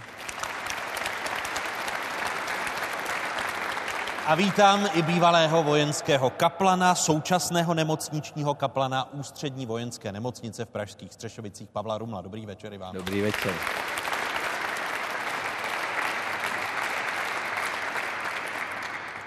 Logická otázka na sociologa. Jak lidská je tuzemská společnost? Jak lidská? Uh, já nevěřím na žádnou národní povahu. Myslím si, že ty věci o národní povaze a podobně jsou takové mytologie, které se nalháváme a oni se potom potvrzují a podobně. Takže já bych řekl, že každá společnost je lidská uh, a uh, je hodně závislá na tom, co jí vštěpují instituce. Uh, ona si tu instituce sama vytváří a potom jim ty instituce jí vštěpují ty hodnoty, které si sami, sama vytvořila ta společnost. Takže tohle to vysvětluje některé problémy české společnosti jako nedůvěru v čase, kterou my jsme si uh, vtělili do těch institucí a oni nás je zpětně učí uh, v, různých sociálních systémech a podobně. Takže tuzemská společnost je docela nedůvěřivá i v datech a podobně. Teďka se v té první fázi jako překonala v té solidaritě, ale hrozí, že dojde, že bude problémem právě ta dysfunkčnost některých institucí v té sociální pomoci a ta solidarita vlastně půjde dolů díky tomu českému institucionálnímu rámci, který nedokáže tu solidaritu lidskou často udržet v čase nějakou delší dobu. Protože má Měli, o, který, o kterých institucích mluvíte? O kterých institucích především, které budou mít rozhodující vliv na případnou dysfunkčnost české společnosti a vytracení solidarity? Tak já mluvím o té sociální pomoci eh, českým lidem, eh, což eh, by mělo jít v ruku v ruce s pomocí uprchlíků, aby se udržela ta solidarita a koheze. A tam hodně těch institucí se chová strašně podezřívavě. Musíte se pocit doprošovat o tu pomoc. Jo? To bychom měli určitě změnit. Potom druhá věc je efektivita těch institucí v řešení nějakých krizí. My děláme výzkumy, jak česká společnost podporuje přijímání uprchlíků a ta krátkodobá pomoc, to má podporu drtivé většiny lidí.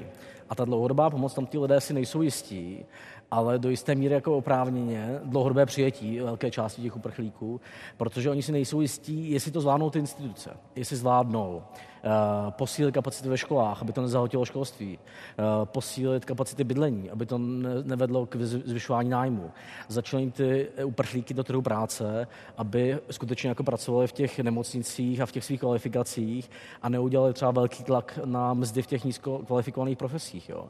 Takže tam eh, ta společnost se obává toho, že ty instituce to nezvládnou.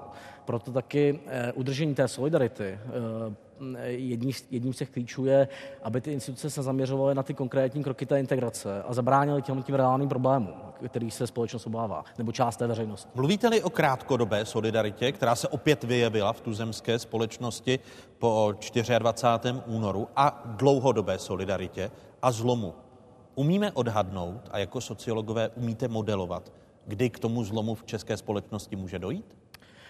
Já si myslím, že jeden uh, takový důležitý bod bude někdy v červenci, kdy se uh, v, v, Máme tady 300 tisíc uprchlíků, část z nich bydlí v takových dočasných bydleních, jako jsou hotely, rekreační ubytování a podobně, a jejich kapacity začnou docházet. Začnou docházet kapacity některých těch solidárních domácností a stát musí vybudovat kapacity v bydlení, aby se tito lidé nepřesunuli do nějakých ubytoven, nevytlačovali z těch levných nájmů prostě eh, českou chudší populaci a podobně.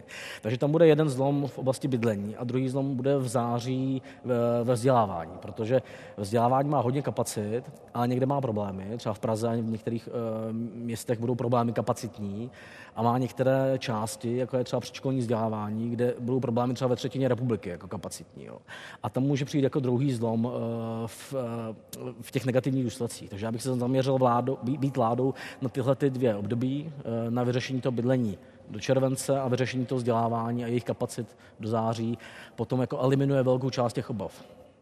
Zmiňoval jsem, že Pavel Ruml působil jako vojenský kaplan. Za pár okamžiků se podíváme do vašeho životopisu, protože jste byl na misích v Bosně, v Kuwaitu a také v Kosovu. Eh, potvrdilo se vám, že válka zesiluje především ty pozitivní emoce, jako je solidarita, nebo spíš eh, vynáší na povrch ty emoce negativní? Jsou to spojité nádoby a každý z nás, jak jsme vytvořeni, jsme nádoby emocí. Takže válka, já bych to, ne, já bych to neuměl paušalizovat, jak válka dopadá na psychiku lidskou a na efekty v individuálním životě nebo v životě společnosti. Jak tu válku prožívají vojáci? Vy jste na těch misích působili právě eh, ve válečných konfliktech, nejen pak v samotných rekonstrukčních týmech eh, a, a podobně tak eh, co, co prožívají ti vojáci a je možné odůvodňovat jejich individuální selhání, vys frustrace ruských vojáků? Já jsem přinesl studentům, když se tady setkáváme tedy ze školní mládeží, příručky a pomůcky Ukážu vám jej se svolením paní Bradáčové.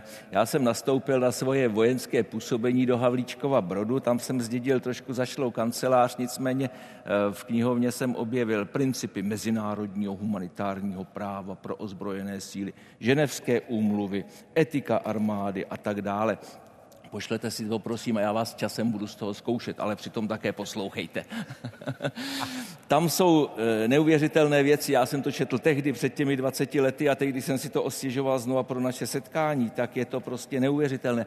A znamená to, že v těchto knihách jsou pravidla, pravidla boje, pravidla pro vojáky a ta pravidla se musí stít. Já jsem si přinesl ještě jednu pom... No, od faráře bych očekával, že přinesete, přinesete Bibli. A vy tady studentkám a studentům rozdáváte pravidla humanitárního práva. Přinesl jsem si víc pomůcek, takže i toto, ano, tohle je vojenské vydání kapesní Bible.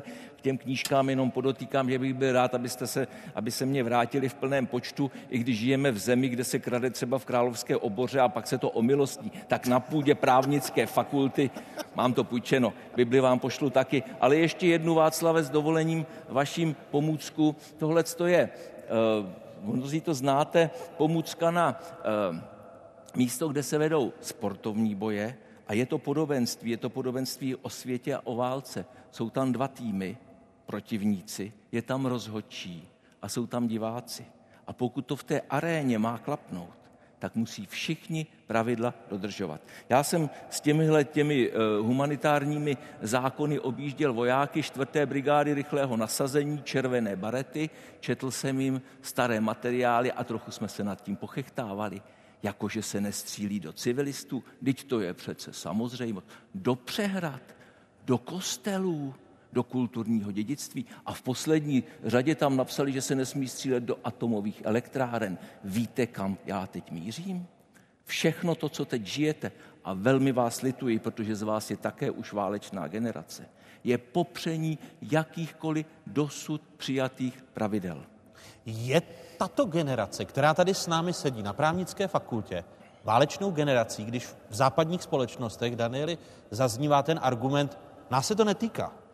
To je vzdálená válka. Eh, v západní Evropě, když jsem mluvil s kolegy, ku příkladu eh, právě z Belgičany, tak je to velmi častý argument. Část francouzské společnosti říká, to se nás netýká. Je možné tuto generaci považovat za válečnou? Nevím, jestli celou, nebo jestli to definuje tu generaci. Samozřejmě ta válka může mít různý vývoj a možná to bude eh, eh, věc, která ovlivní pár let jejího života, možná to bude věc, která ovlivní dlouhou eh, část jeho života. Já možná tu otázku zneužiju, abych reagoval na diskuzi o sankcích. Podle mě bychom se z toho, co umožnilo ten ruský režim, samozřejmě hlavní vinu má interní aktéři v tom Rusku.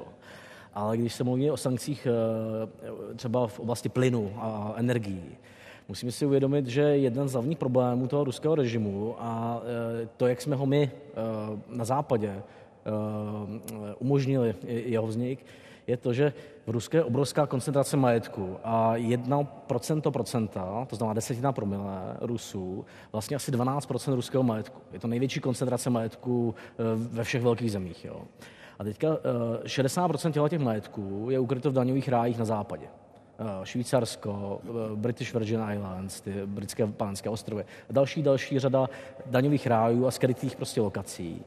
A podle mě, my bychom si toho měli vzít lekce. Jedna ta lekce je naše energetická závislost na Rusku a opravdu jako udělat ten Green Deal, eh, podpořit eh, obnovitelné zdroje, ať nejsme závislí na takovéhle jako eh, mocnosti energeticky.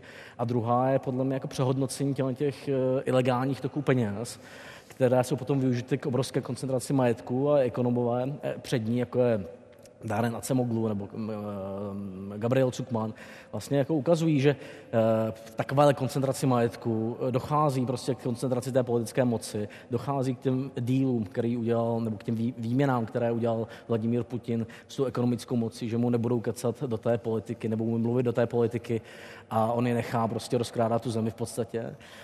Takže tohoto bylo částečně umožněno tím systémem těch daňových rájů, offshore a podobně. Jo.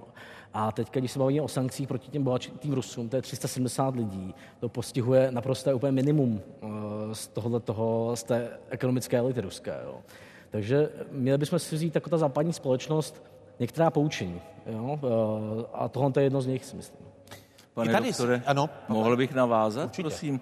Eh, jenom, hm, že pan Prokop zde říká, jak jsme umožnili toto, co se teď děje já jsem tady od Bible, ne od politiky, ale přece něco prožívám a promýšlel jsem, eh, byl jsem velmi eh, potěšen, když byla v, v Německu zvolena paní Merkelová do vedení takto mocného státu.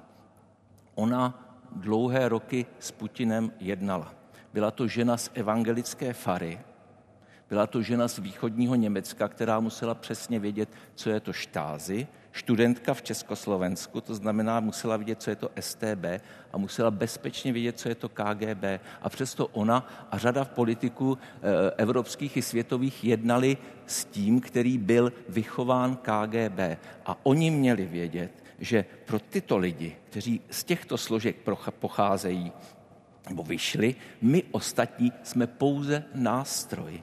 My nejsme lidé. My jsme nástroje k tomu, čemu oni eh, věří nebo zatím jdou. Když já jsem byl na vojně jako základák, vystřídal se nám tam kontráž, což je vojenská kontrarozvědka, civilně STB, prošel si materiály, našel tam můj spis a řekl, farára musíme zničit.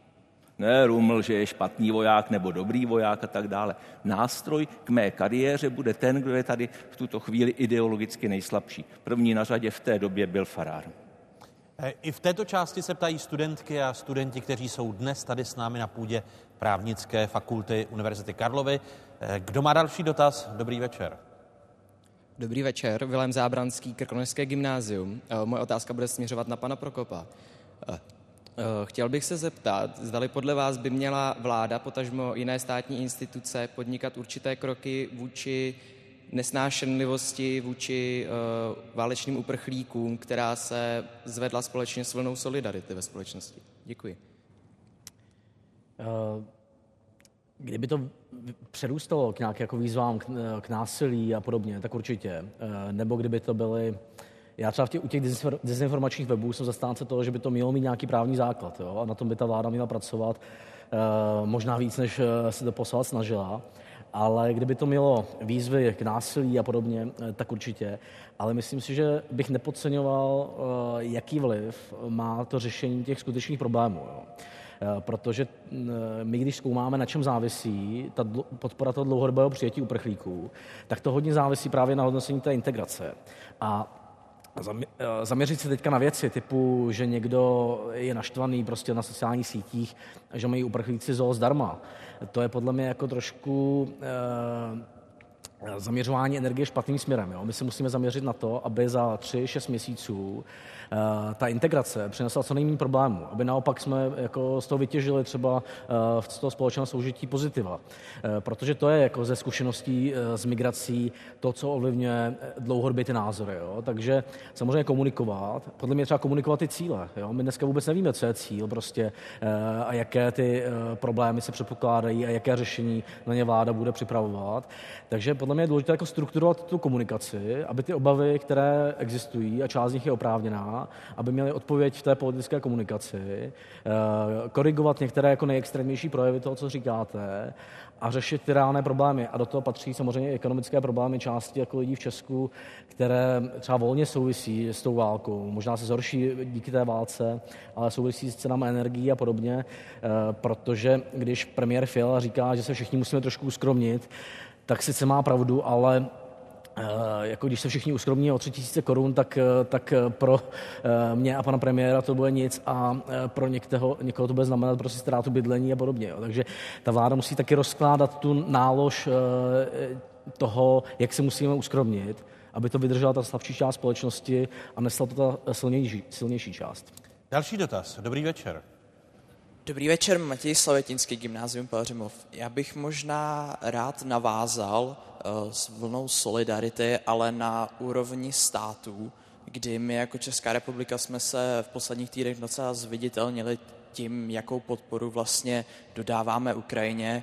I nemluvě o tom, jak pan Fiala i pan Vystrčil a ostatní členové důležití našeho státu byli na Ukrajině a ukázali vlastně, že nám záleží. Tak jak dlouho myslíte, že jsme schopni tuhle vlastně pomoc vydržet, podržet se v tom, eh, aby netrpěli občané České republiky? Pavel, Pavel Ruml a pak Dan Prokop. Děkuji za dotaz. Bude to velmi složité, velmi těžké. Uskromnit se znamená, že to bude bolet, že to máme pocítit a eh, víme všichni, že v těch vlnách solidarity, která u nás naprosto příkladná. Je to skutečně úžasné, co se vždy při nějakém neštěstí eh, vzedme za solidaritu. Tak je to složité, bude to upadat a eh, pro nás to znamená, že my se budeme muset zžívat s s novou skupinou nově příchozích a musíme se k ním chovat jako k vzácným hostům. To vůbec není jednoduché. A čas v tomhle hraje e, velmi rizikovou roli. Odpověď Daniela Prokopa? Já dodám jednu konkrétní věc k tomu, co už jsem říkal, eh, k tomu rozkládání nákladů, eh, aby to nesli ti chudší disproporčně a podobně, a k té integraci.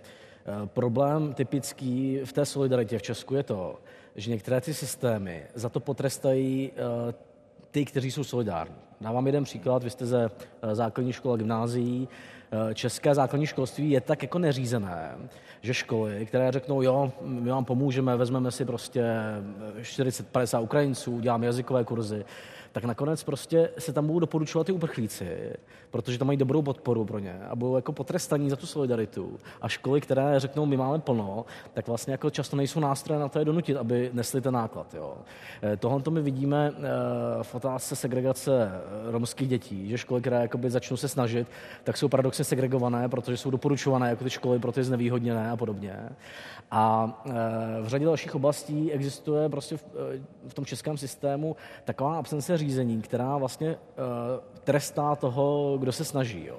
Takže my musíme v těch řídících mechanismech, jak v tom školství, tak v tom bydlení, zajistit to, aby ty lidé, kteří pomáhají a školy, které pomáhají, aby za to nebyli takhle po právu potrestáni. Další příklad je třeba v tom bydlení prostě, jo, aby lidé, kteří byli solidární a nechali u sebe bydlet Ukrajince pár měsíců, což je samozřejmě jako obrovská věc. Nám říká 50% lidí už polovně března, že navíc přispěli e, na Ukrajinu a podobně. Ta solidarita je obrovská tak vlastně, aby nebyli odrazováni ti lidé tím, že není řešení aby si ty lidé, ty uprchlíci, našli nějaké jiné bydlení, jo?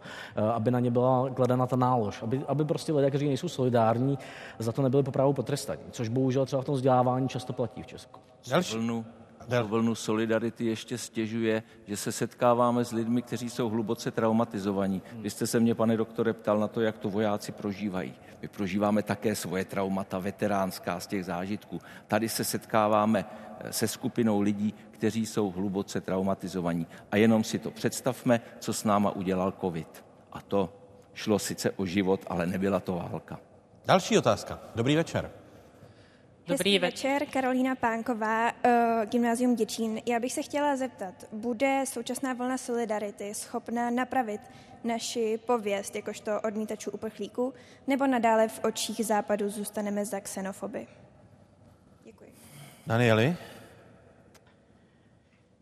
Uh, já mám, jako moje naděje že uh, to překoná, když se nám to povede, uh, pomoct těm uprchlíkům a, a, integrovat je třeba jejich část, tak jednak to může být přínosný pro českou společnost a za druhé to možná překoná takový ten národní mýtus toho pasivního aktéra v těch dějinách, jako jo, protože se chováme docela aktivně a chválí hodně v řadě oblastí, takže by to mohlo trošku pozbudit to národní sebevědomí, že nejsme pasivní součástí dějin. Tak a tady se potkali dva dotazy, tak ten druhý. Dobrý večer. Dobrý večer, Oliver Pospíšil.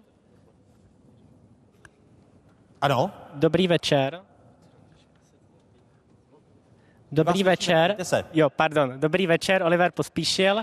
A já bych se rád zeptal Daniela Prokopa. Eh, vy jste na začátku řekl, že problém solidarity České republiky nebo české společnosti vůči Ukrajincům je především eh, poznamenána tím, že nedůvěřujeme českým institucím, tak jestli celkově ta integrace eh, Ukrajinců není předem odsouzená v tom, že ta nedůvěra je podkopaná desetiletími a česká spole- a ten, ten systém, ty instituce nedokáží jako během pár měsíců zlepšit tuhle tu důvěru. A e, tak jestli ty nynější instituce v tom, co jste před chvílí říkal ohledně té rozložení té, těch, těch problémů z toho ekonomického hlediska, jestli tohle to všechno nespůsobí to, že ani ty nynější instituce nejsou schopny vyřešit ty problémy, které, e, které kterým ta integrace Ukrajinců, in, e, integrace Ukrajinců které, které má. Děkuju. To je taková moje druhá naděje, že když je nějaká krize, tak eh, ta vynucená reakce musí být jako radikální a že to pomůže překonat některé ty rigidity a bariéry v těch institucích, že prostě uděláme rychlejší pomoc bydlení i, chudým prostě Čechům. Uh, začneme třeba méně danit levnou práci, což pomůže těm Ukrajincům a pomůže to i chudým Čechům. Začneme řídit to školství a kapacity v tom školství a pomáhat učitelům ve školách. Jo? Takže myslím si, že v řadě oblastí by nám nám to ukazuje prostě problémy, které jsou v těch institucích dlouhodobě a že v takovéhle krizi máme jako unikátní možnost trošku zapomenout na ty naše schémata a překonat ty problémy i do budoucnosti. Jo. Takže eh, pokud se to povede, tak to může pomoct i té české společnosti. Další dotaz. Dobrý večer. Eh, dobrý večer, moje jméno je Matěj Voňka, Krkonožské gymnázium a SOŠ a já bych se chtěl zeptat, my jsme krátce po vypuknutí války na Ukrajině u nás ve škole otevřeli takové malé proukrajinské centrum. A v rámci toho centra jsem se stal svědkem mnoha emotivních zážitků právě od ukrajinských uprchlíků. A chtěl jsem se zeptat, jestli si myslíte, zda je možné, že by právě tyto eh, zážitky mohly pomoct udržet eh, vlnu solidarity v České republice a jak bychom mohli co nejefektivněji rozšířit. Děkuji moc. Pavel Ruml. Krásný dotaz. Hm, děkujeme. To zžívání, jak jsem říkal, bude složité, eh, nicméně setkávají se vždy živé bytosti a eh, určitě jakýkoliv projev sympatí, lidskosti, to bylo naše téma, vždycky eh, celý ten proces postrkuje, postrkuje dál. Bude to složité, ale v každém případě to bude obohacující. A poslední dotaz v této kapitole. Dobrý večer. Dobrý večer, Vojtěch Bong, eh, jazykové a humanitní gymnázium z Ostravy. Já bych se chtěl zeptat pana Prokopa, vy jste mluvil o takových těch bodových zlomech eh, té solidarity, eh, hlavně třeba především v tom červenci, tak jestli si myslíte, že tento bod, nebo tady tento zlomový bod teda bude vést spíš jako k negativní nebo ztrátě solidarity, anebo jestli to vidíte spíš jako pozitivní, protože já minimálně ze svého osobního nebo svých osobních zážitků můžu říct, že jsem v české osobno, eh, společnosti viděl eh, nebo zažil teďka značný jako protiukrajinský nebo takový jako eh, ztratu solidar, solidarity. A na to ještě bych možná navázal s otázkou, možná jestli si myslíte, že pokud by ten, kdyby tady tento borový nebo tento zlom vedl k, ke ztrátě solidarity, pokud by mohlo dojít k jak se, jakési Eh, akceptaci nebo možná větší popularitě právě, řekněme, třeba pro ruských eh, ideí nebo právě pro ruské propagandy. Děkuju. No myslel jsem to jako, jako kritické body spíš, kde může, eh, kde se bude lámat ten chleba a, a stát by se na to měl připravit prostě na tyhle ty případné problémy, aby uřídil, uřídil třeba první rok toho přijetí u těch uprchlíků nějak, aby nestratil veřejnou podporu v tom. No a nárůst popularity k němu může dojít, ale jako kdo ví, naopak bych chtěl zúraznit, prostě můžeme z toho vytěžit spoustu pozitivních, eh, eh, pozitivních eh, důsledků, jak jsem říkal, těch institucích. Máme spoustu jako chybějící pracovní síly v těch pomáhajících, pečujících profesích prostě, jo. Potom jsou takové ty kulturní věci, o kterých jsem mluvil s tím národním mítem toho pasivního aktéra.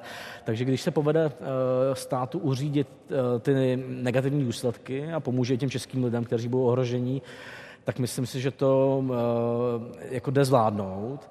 Eh, co jsem chtěl říct na tu předchozí otázku, eh, ty osobní příběhy, podle mě to je jako druhá hrozně důležitá věc, protože mám pocit, že to je 300 tisíc lidí a v podstatě jsou jakoby anonymní. Jo? A e, největším nepřítelem uprchlíků je ta dehumanizace, když prostě to nejsou konkrétní příběhy, konkrétní lidé, ale nějaká jako masa, to se nám povedlo v tom roce 2015. Udělat z těch konkrétních lidí uprchajících z té Sýrie nějakou prostě anonymní nebezpečnou masu. A e, k tomu jsou ty příběhy, o kterých vy mluvíte, z toho centra uprchlického hrozně potřeba prostě, jo, aby, aby byly vidět.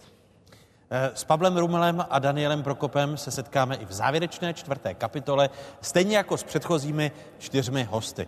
E, děkuji vám tedy prozatím za to, že jste byli hosty třetí kapitoly dnešního Fokusu.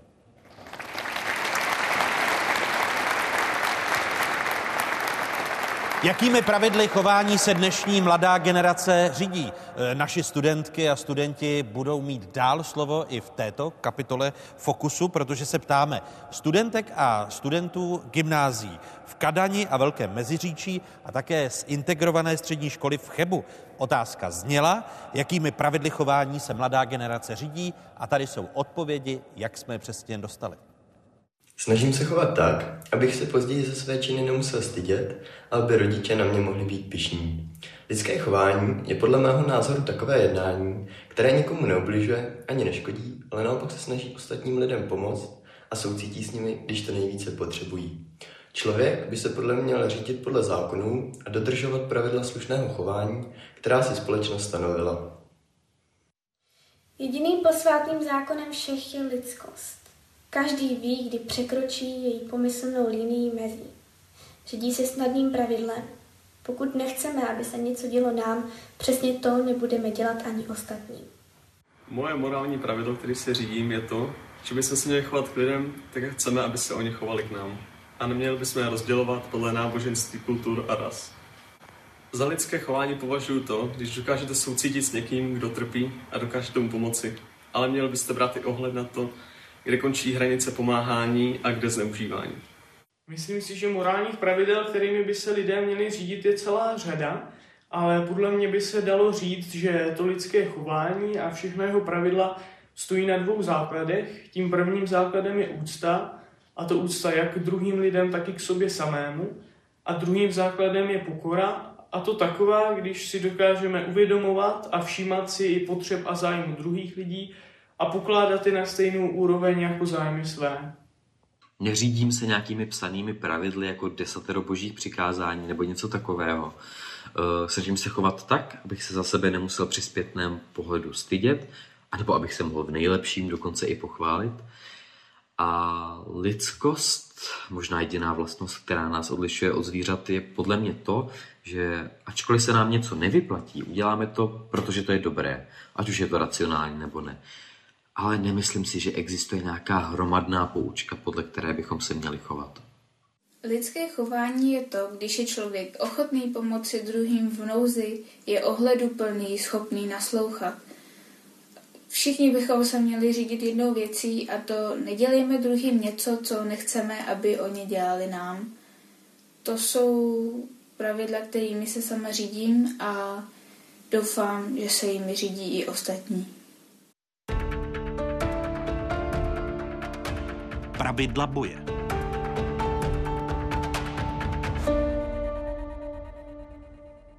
A hosté dnešního fokusu v závěrečných otázkách našich studentek a studentů tady na půdě právnické fakulty Univerzity Karlovy. Ptejte se prosím, tady jsou další otázky. Hezký dobrý večer. Dobrý večer, já bych Ladislav Perný, gymnázium Vrchlabí. Já bych se rád zeptal pana Povějšila, jak je možné, že i přes embargo Evropské unie se do Ruska dovážejí zbraně? Děkuju. Martine?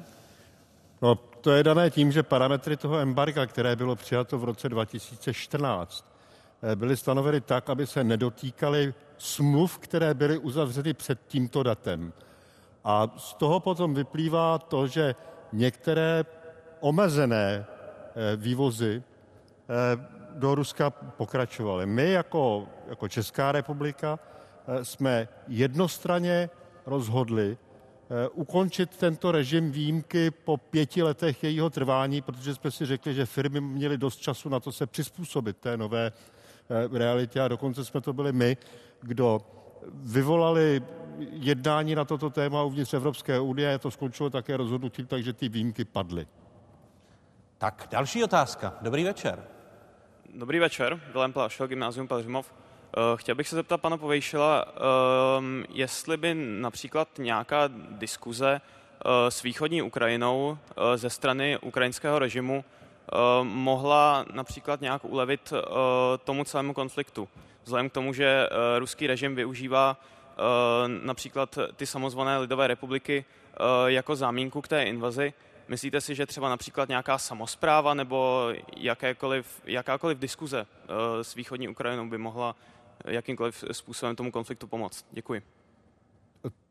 Řekl bych, že to je sice teoreticky možné, ale velmi nepravděpodobné za dané situace, protože takový dialog eh, by se nemohl odehrát bez podmínek ze strany, eh, ze strany Ukrajiny a legitimní vlády Ukrajiny.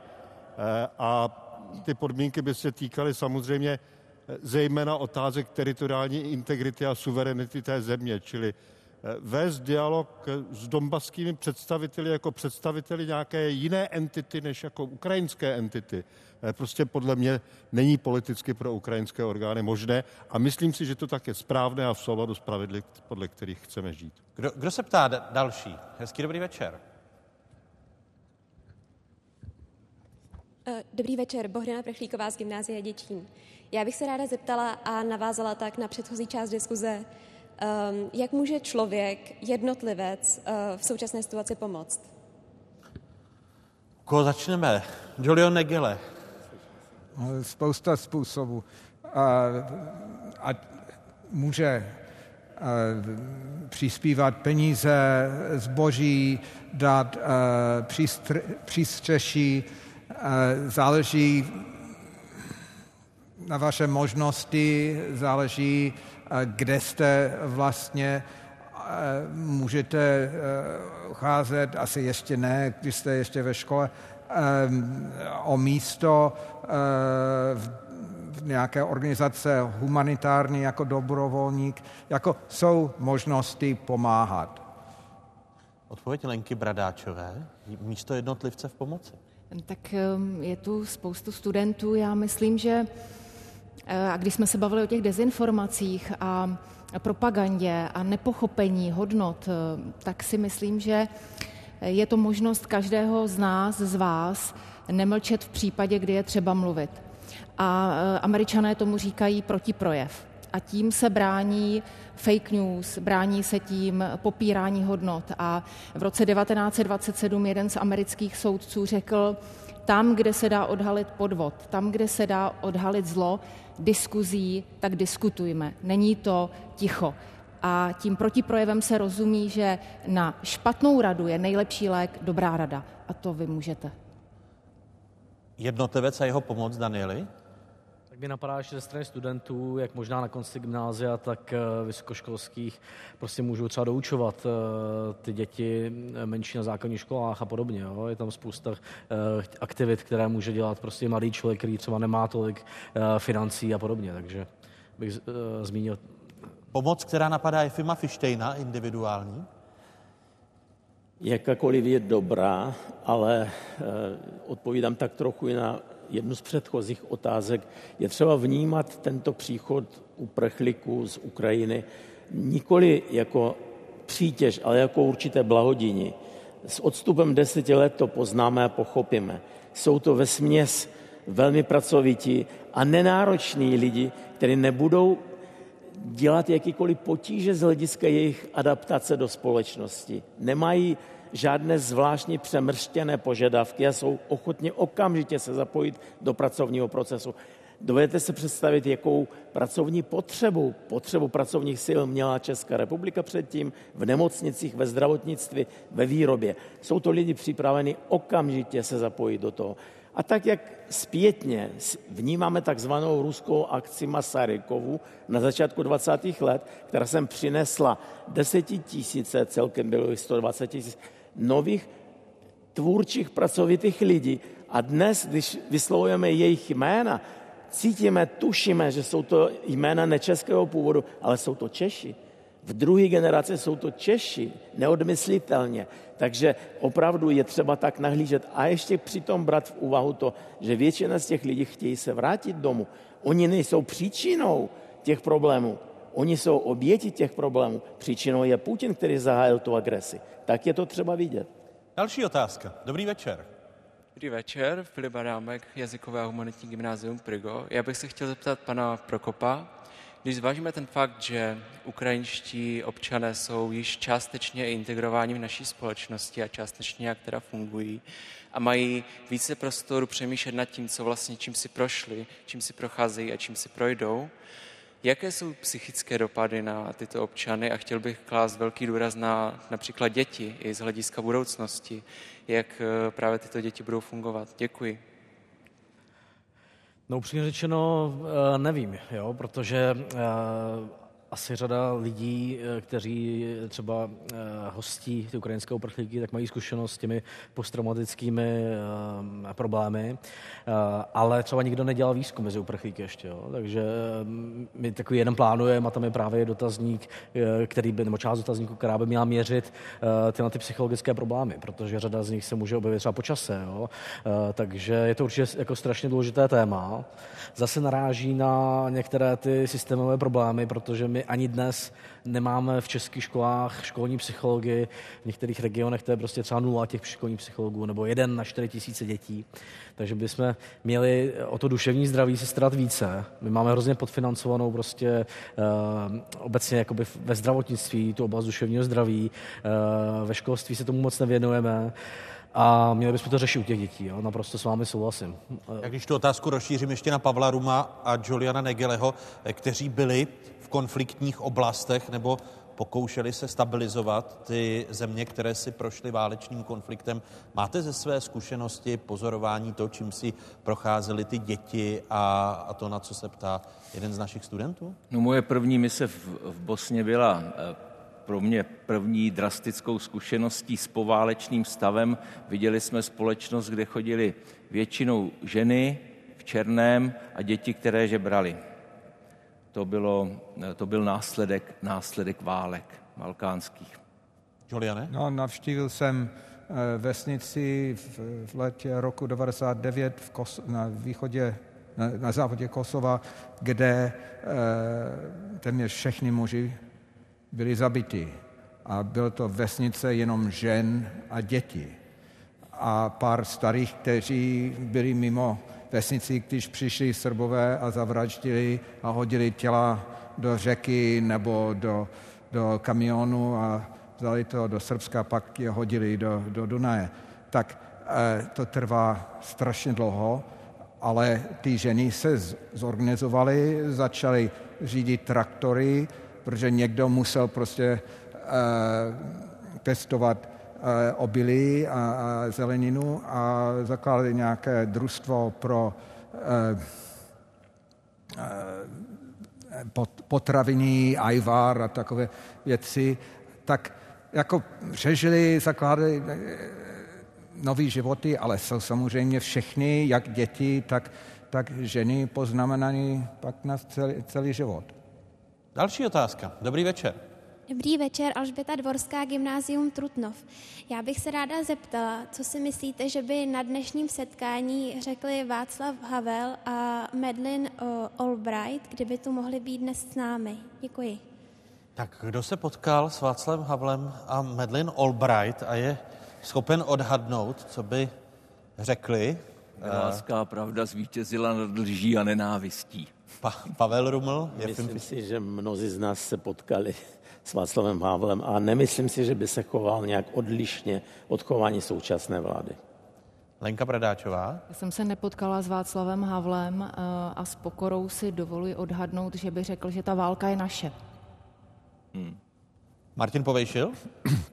Já jsem se potkal a zdal s oběma a myslím, že oba Eh, by vyjádřili jaksi eh, svoji pevnou víru a přesvědčení v to, že nakonec dobro zvítězí.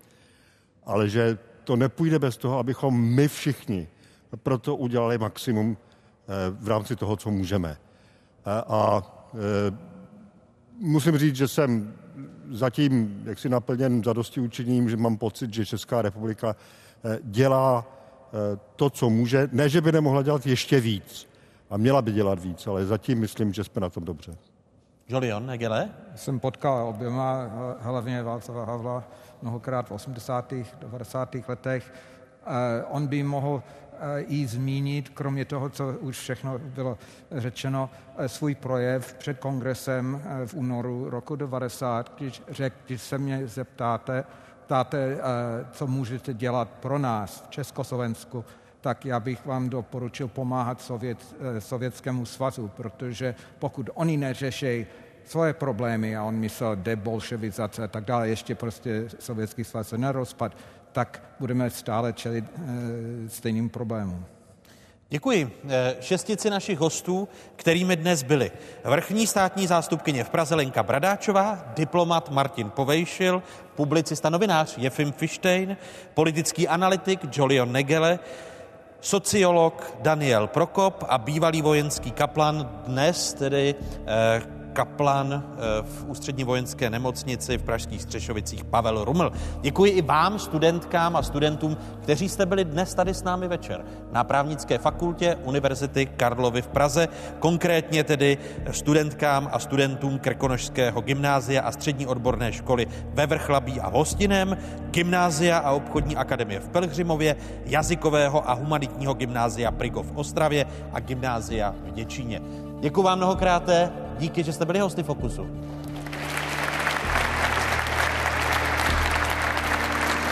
Děkujeme i právnické fakultě Univerzity Karlovy a jejímu vedení, že jsme dnes večer tady mohli diskutovat na půdě právnické fakulty, na akademické půdě. A díky vám, divákům z Pravodajské 24, za přízeň, kterou věnujete Fokusu. Hezký večer z ČT24.